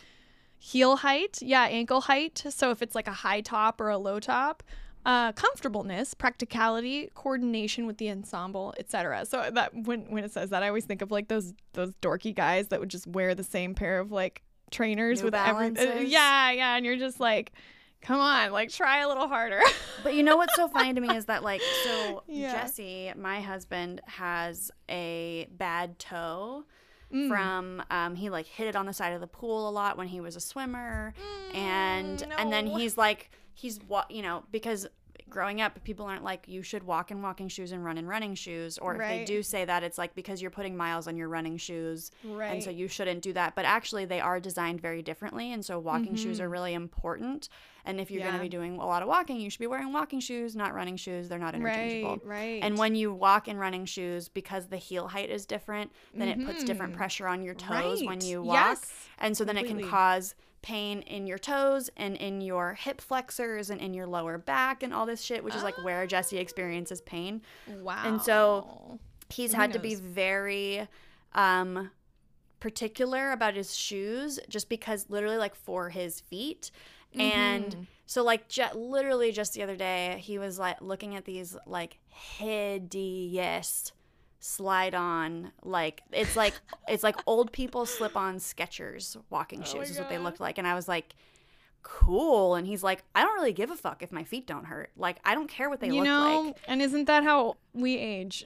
yeah and I'm like I'm like well you're just like you're about comfort and being and it's like it's practical for That's you all so right. like You gotta I do get what you gotta that. do. but Yeah. he th- he then is that guy or like right. we have these really nice um, hiking boots called Zamberlans, which are like Mhm. they're motherfucking hiking boots. yeah. They're I love them, but I like have he'll end up wearing yeah. them. Yeah, he'll end up wearing Yeah. them just like on his walks around the neighborhood, or because like because they give him support, There you go. Yeah. and it's like he needs that stiff footbed for his Yeah. toes so that it doesn't bend and do all this fucked up shit. There you go. Makes sense. But it just makes me think about this because I'm like, yeah, he's that guy.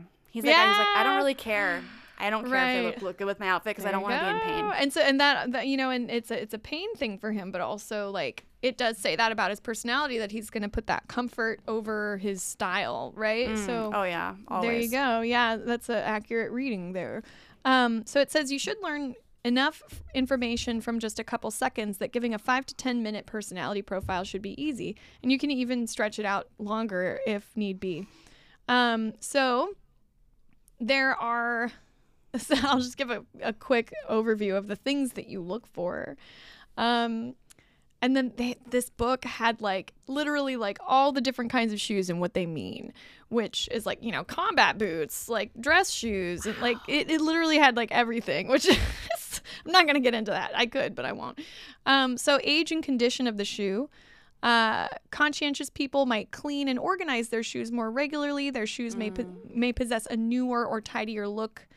Um, conversely, people who don't care what people think of them may have less attractive or stylish shoes. Like we were just saying, it's like it depends. You'll see very clearly if someone cares if people think about that or not, right? So Yeah, that's definitely Um, not me. Like my white slip-on Vans are fucking gray and dirty, and I also have Yeah. this pair of like Nike walking shoes that were like a light pink, and I remember, but they're just like they're just like shoes that I wear, like and Right. they've gotten dirty and whatever, and I'm just like I'm just not a person who washes my shoes, like whatever. Right. But we were around my in-laws, and my mother-in-law was like.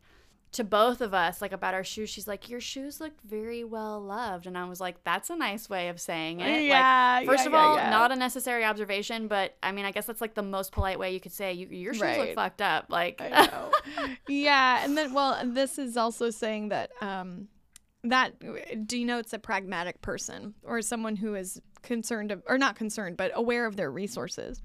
So, um, if you see someone that's like wearing down their shoes to the very last scrap, it might not mean that they're poor. It might just mean that they know that you know there's still life left in those shoes. They're not going to throw it away. So, yeah, and I've got shoes like that too. Um, Yeah. and I use them in the garden. You know, it's I'm not going to wear them to work, Right. but Right. um, so then toe shape. So toes. Uh, let's see. Shoes with a pointed toe indicate a person who is less agreeable or less friendly. We know someone who wears pointed shoes all the time, don't we? oh yeah, we do. oh, that's yeah, yeah. interesting. and uh, and they are definitely more of that kind of aggressive personality type, a little bit more, a little less friendly towards. I mean, you know, obviously this person is very friendly with us, but um, maybe to new people, this person doesn't really come across that way, and we know her well enough to to say that, right? yeah, so, sometimes it doesn't um, even come across, you know, nice all the time to us. yeah, it's all love though, totally. it's So, all uh, love. She's just kind of a bitch, though. Um, she's not so- gonna listen to this. There you go. so anyway, uh, God, what if she yes, did? it says it even says less emotionally stable, calm, even tempered, relaxed, more conversely oriented politically, like more combative. It's Yeah. kinda funny. Sounds so con- yeah, conversely, round-toed shoes indicate a more liberal person who tends to be more calm, even-tempered, relaxed, friendly, generous, helpful, and modest. And I will say, all of my yeah, all of my shoes are round toes. I Yep. I'm, I think I have one pair that's pointed, and I just I don't love them. But I even feel like I buy shoes that are too round, and then they look annoying to me, and I have to be aware that I do that. Yeah, I'm like I look like I'm wearing That's gummy cartoon so shoes. Funny. Yeah, like I have to like be aware that they're too round. Yeah, Um, I have like one pair of high heels that has a pointed toe, but it's just like the Yeah. style and it's Yeah, cute. yeah. It's more and like you otherwise, do it because of the style. Yeah. Yeah, it's just you know exactly. But otherwise, they're all rounded. Right. So I'm just a height- rounded toe type of person. Yeah, you know what I mean? Just really Totally. kind and generous and Yeah. like all the good things. yeah. So this is uh this is interesting. So agreeableness is negatively correlated to high top shoes, like you're too agreeable. So uh, the higher the shoe goes up the leg, the less friendly, generous, helpful, and modest the person is. Wow, wow, wow. This speaks so much to me. I'm thinking about somebody else that I know who is like queen of high tops, and I'm like, no, for sure. You're Oh my God. You got a high top So, personality. yeah, you says- are not yes. friendly. Not even to your family. You're mean. You're a mean girl. oh my god.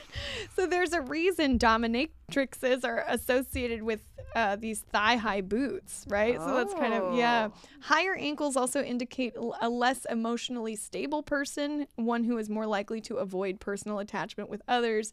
Yet one who seeks greater security. So that's an interesting thing too, is they need that secure feeling.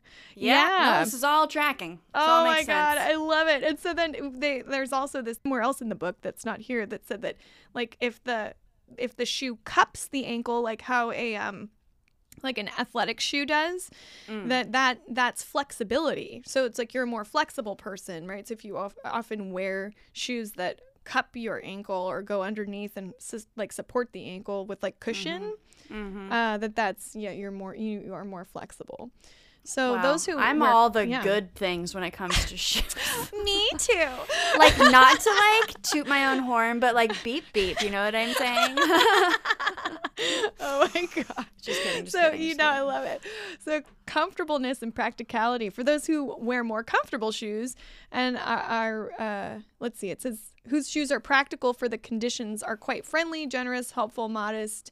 They are more outgoing yet relaxed. People with uncomfortable or impractical shoes seek the attention and approval from others. Mm. Um, and they tend to have a fear of abandonment or rejection and can be unfriendly, vain, or agitated. That's interesting because I definitely have a fear of abandonment and rejection, but I also reject discomfort in my shoes. Yeah. I You know- literally can't handle it. I'm just like, no. I no. Even with my fancy shoes, I'll put like padding in them and all kinds of Yeah. stuff. I'm not available to be terribly uncomfortable for fashion. It's not. Yeah. Doesn't so work it for me. says uh, also if you if you coordinate shoes well with your outfit, it is a that indicates a person with a high attention to detail, and it Mm-hmm. shows uh, that they are more conscientious, careful, organized, well. Uh, disciplined, self-disciplined, and enjoys the company of others. So Mm. you know you're more socially affable, right? If you have shoes that coordinate with your outfit. Yep. And if your shoes are not well coordinated, um, it means that you may avoid personal attachments or lack organization and discipline.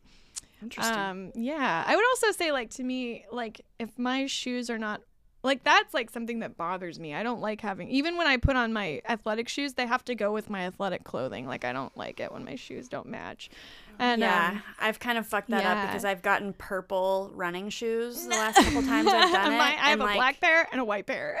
Yeah, I would like to have a black pair, but I've gotten these purple ones, and then I just feel like like not. I have. I love. now you have to buy purple clothing. But sometimes I'm just like, out. God damn it! Like this, I just look like a clown. I love it. But I liked the shoe. It's really actually because the shoe itself was really comfortable, and it was comfortable with my insert. And Mm, I and it. so it's hard to find a shoe that's deep enough, you know, when you put an Yeah. insole in. And so Yeah. that was I my use struggle. I use Asics and I use my inserts in the Asics. It seems to work pretty well. Mm. Um, so let's see. We've got the, uh, just a couple more things here on how you can read shoes. Um, detailing complexity. Shoes that are plain and lack adornment are worn by people who are more ag- agreeable, friendly, modest, stable, and relaxed. You see a lot of these same words coming up. Self conscious mm-hmm. people will wear shoes with more complexity or adornment.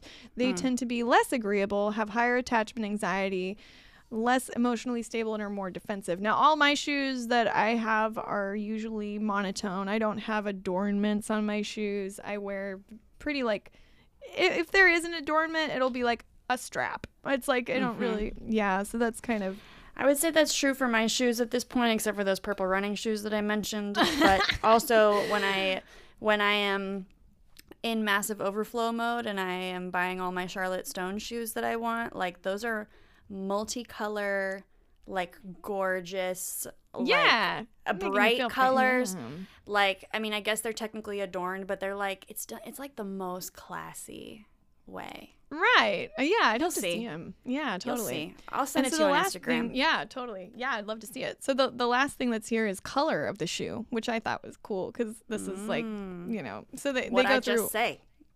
Yeah, yeah, exactly. So this has like white, red, orange, yellow, green, blue, purple, gray, brown, black. So just not, you know, every color of the rainbow, but pretty much. So white is uh I commonly wear white shoes. That's my number one color. So it, it says beginnings, start new, individuality, independence and leadership. And huh, what am I? I'm an entrepreneur who is a teacher. so I'm like, that's right. Um, red is partnership, relationship, cooperation, teamwork, diplomacy. Orange is growth, progress, gain, creativity, artistic talent. Yellow is stability, status quo, reliability, consistent, predictable, um, possibly health issues. okay. Weird. Green is instability, chaos, crisis, loss, not satisfied, risk. What the heck? Don't wear green shoes, guys. Wow. It can mean restlessness, change, excitement, novelty, experimentation, taking chances, variety, trip, travel, adventure, or youth and wildness. That's quite a wide variety of. I like the second half of Me that too. list. What the heck? That's what I would choose to Yeah. with. Totally. So blue is family, nurturing, relationships, group dynamics, hearth, home, living space, or responsibility, loyalty. Um, blue kind of sounds like a cancer. um, purple is wisdom, experience, setbacks, blockages, blockages opposition, um, or religious beliefs, superstitions, philosophical issues, intuition, spiritual, psychic, which a lot of people that I know that are into spiritual stuff have purple items a lot of times. Oh yeah. Um, yeah. So let's see. Gray is a magnifier, overabundance, too much of a good thing, or uh, fame and notoriety. Brown, which is my other most common I'm shoe big on color. brown. yeah. Yeah. So th- this is funny because white is my number one, which is beginnings, and brown is my number two, which is end of cycle. Oh. Achievement, accomplishments, completions, success, time to move on, giving back, charity, humanitarian, community. So uh, the last what if it's one, just because it's a nice neutral? I know I'm kind of there with you, right? so then the last Or one- it's none of Right. that. totally. So black, which I mean, I would say that that's my number three, is communication, corresponding, insight, Deus ex machina. Something unexpected or void or just nature. Sure. Cool. Interesting. So yeah, that's um what the Scarpomancy book turned me onto there. And uh then yeah, if you get this book, it'll literally just go through like it just gives you a picture like Wellington boots, often called rain boots or rubber boots. I want those. Wellies, right? Um, so practical, fun, youthful, reliable, enjoys outdoors and nature, adventurous, independent. So this book like has like even like wellies, you know, and UGG boots. There's one for UGG boots. Let's oh, I'm sure a lot of people wear. Let's see, self-conscious, seek approval from others, trendy, fashionable, value aesthetic over function, I was say, conformity. it's not 2005 anymore. I'm not I sure that know. a lot of people. Well, wear a them, lot of people that we used to know had them all the time. I right? mean, So- I had them and I wore Oh, them yeah, a well, lot. It was it was it. And and hey, when we were teens, weren't we self conscious, seeking approval from others and trying to be trendy and fashionable? Of No doubt about it. Conformity, No tight knit group of friends, feel lost in life and seeking guidance. Sounds like us I'm. I was a big time UGG boot. No pro. No, no doubt about I that. never, I never had a pair because you know my mom. She was like, "It's a fad. We don't do that in this house." Boring. I know. Yeah, no, we So had UGG boots uh, for show. I know. So there you go. That's Scarpomancy, you guys. I think I, I think I gave you enough to. The next time you're That's out really in the world, fun. you could just look at some people's shoes and see what you can find out. Dude, I'm all I'm gonna be doing is looking at people's shoes now. It's gonna be distracting. Wow, that's Sweet. fucking bananas. I I loved that. I'm gonna fucking scope out people's shoes. like I do anyway, because I'm just like interested in what people wear in general, and I do like shoes. Jesse's Totally. always like, "We have too many shoes. We need to get rid of some shoes," and I'm like, "How about you just just mind your business. Don't touch love my shoes. Um, but I definitely have like three pairs that I wear, and then that's mostly all I wear, Mhm. um, depending on what I'm doing. Okay, totally. I have two more. Uh, The next one I have is geomancy. And so that translates literally to foresight by earth or the science of the sand. And it's a method Ooh. of divination that interprets markings on the ground or the patterns formed by tossed handfuls of soil, rocks, or sand. Um, and the most prevalent form of uh, divinatory geomancy involves interpreting a series of 16 figures formed by a randomized process that involves recursion, followed by analyzing them, and then often augmented with astrological interpretations. So, in some fantasy literature, especially, uh, you know, like the four classic Greek elements, uh, like stories that deal with these classic elements like air, water, fire, and earth, geomancy refers to magic that controls earth, and sometimes also metal and crystals. Um, so, obviously, like other forms of divination, geomancy has mythological associations.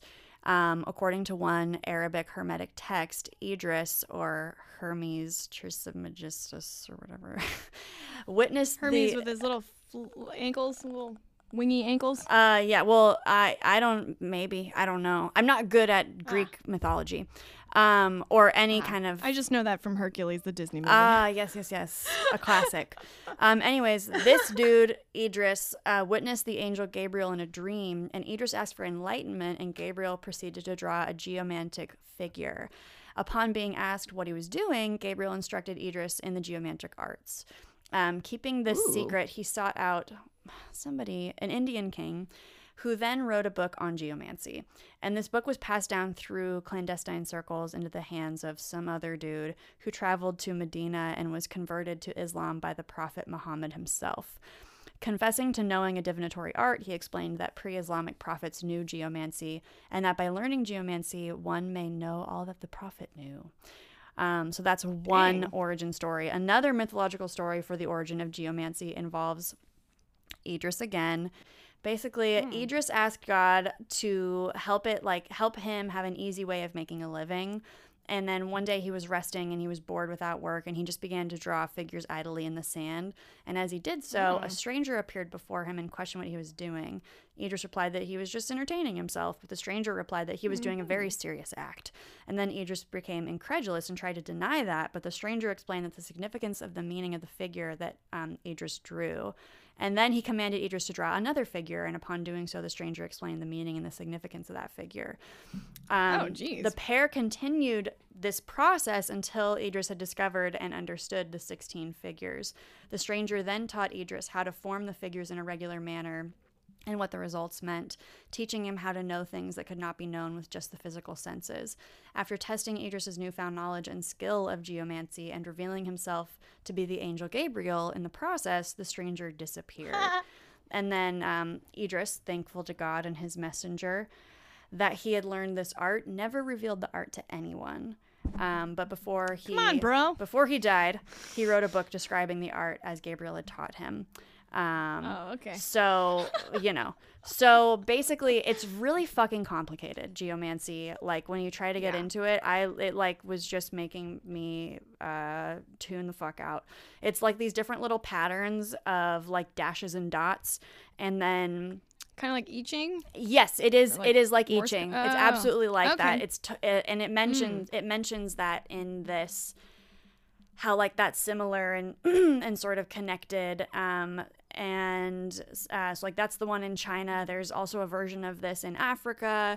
There's also an Arabic version of this, which obviously like that's what the geomancy we were talking about. So it's like this type Yeah. of thing exists like literally all over the place, and it's just these like Totally. dashes and dots that are arranged in different patterns and however they appear like you can either you accept them in the pattern that they presented themselves as or you can rearrange them and it means different Hmm. things it's confusing but that's basically how it works uh you know not how it works but that's what it is Yeah. um that's geomancy okay the last Nice. one that i have is necromancy and i'm Mhm. sure you guys have heard this uh you know like who hasn't heard of necromancy um Dungeons and Dragons. yeah, you know Dungeons and Dragons, that really popular game that lots of us played growing up because we are from the 90s. Even though it was really a strong yeah. 80s game. But it, yeah. Um yeah. but totally it is in it is also in we talked about this last time. Uh, the Doctor Strange movie. He right. uh, does some necromancy. So, hmm. necromancy is the practice of magic or black magic involving communication with the dead, either by summoning their spirits as apparitions, visions, or raising them bodily for the purpose of divination. Yeah. Imparting the That's means. how you see it in Dungeons and Dragons. Zombie, mm-hmm. army. Yeah. Exactly. Um, and so it's either to foretell future events or discover hidden knowledge or to bring someone back from the dead. Um, mm. or to use the dead as a weapon. Um, sometimes it's referred to as death magic, and the term may also sometimes be used in a more general sense to refer to black magic or witchcraft. Mm, interesting. There's so much information about necromancy, and like I legitimately don't have time to talk about all of it. Um, but early necromancy was related to and most likely evolved from shamanism, which calls upon spirits such as the ghosts of ancestors Classical necromancers address the dead in a mixture of high pitched squeaking and low droning, comparable to trance states mutterings of shamans. Necromancy was also prevalent throughout antiquity, with records of its practice in ancient Egypt, Babylon, Egypt, Babylonia, Greece, and Rome. And like, there's so it's like usually some really super complicated, um, like, uh, like ritual that takes Mm-hmm. days or weeks or months. It can be this really long thing. Um, sometimes yeah. it's like you're eating things that are sort of like death. So it's like unleavened black bread and unfermented grape juice and wearing the deceased Ooh. clothing. Um, anything Ooh. that like symbolizes lifelessness and decay. Um, mm. There are also some necromancers who would like literally eat the corpses, but um like it was some of them it was like if the corpse had been dead for more than a year then they weren't going to try to summon the body. They were just going to try to communicate with the spirits. But if they hadn't been dead for more than a year then they were like we're going to like literally bring your body back. And some of them believed that like some cultures believed that the dead had like advanced knowledge of things like because they were dead then they had this like broad scope of information that they could use to divine and then other people believe that the dead only knew whatever they knew in life so they won't yeah. necessarily be able to tell you anything extra um, so it just depends on like are you trying to get something from this person that you couldn't get from them when they were alive or right. you know whatever the case is. Yeah. So yeah Crazy. there's a lot there's a lot a lot a lot to it but uh you know look it up on wikipedia. There's so much you can learn if you want to learn it. They also yeah. say that like necromancy is still uh you know still practiced. Um uh some not by me guys. Yeah. i do a lot of this shit. I don't do that. Yeah. Um contemporary like people you know like they they basically say like seances channeling spiritualism verge on necromancy when supposedly they're mm. invoking spirits to reveal future mm-hmm. events or secret information. So that can be considered necromancy. Um, so technically, like you know, you we're necromancers. We've done seances, but that's ah, yeah, that's real. You know, that I feel that feels like necromancy adjacent. Um, yeah. But you know, if you want to learn more and you want to dive into the details, then definitely look it up. But that is all I have for you on necromancy. Uh, yeah. And with that, guys, I think we can wrap this episode I think we can. I think we can, and I think we should. Yeah. Oh my God. Big fat episode for you guys this week. How fun. Absolutely. And uh, we'll hit you guys up in a couple weeks. Yeah. I Hope you guys loved it. With the last, the last episode of the season in a couple last weeks. Last episode of the season. You got it. We actually still don't know what and, it's going to um, be about, but we'll figure it out. Yeah. figure it out. but thanks for listening. If you nice. have feedback about how you you've, you have used these things, if you have learned so much about what your shoes mean about you and all the people around you, and you just want to share some fun stories or other tools that you have used for divination, we'd love to hear it. Feel free to send us an email. All the stuff is in the show notes. Um, I think it's spiritualspectrumpod at gmail.com or DM us on Instagram. Follow us on Instagram. It's uh, spiritual.spectrum.pod and uh, tell your friends. Subscribe, leave a review. All right. But thanks so much Woo! for tuning in, guys. We'll see you next time. Yeah. Thanks. Bye. Bye.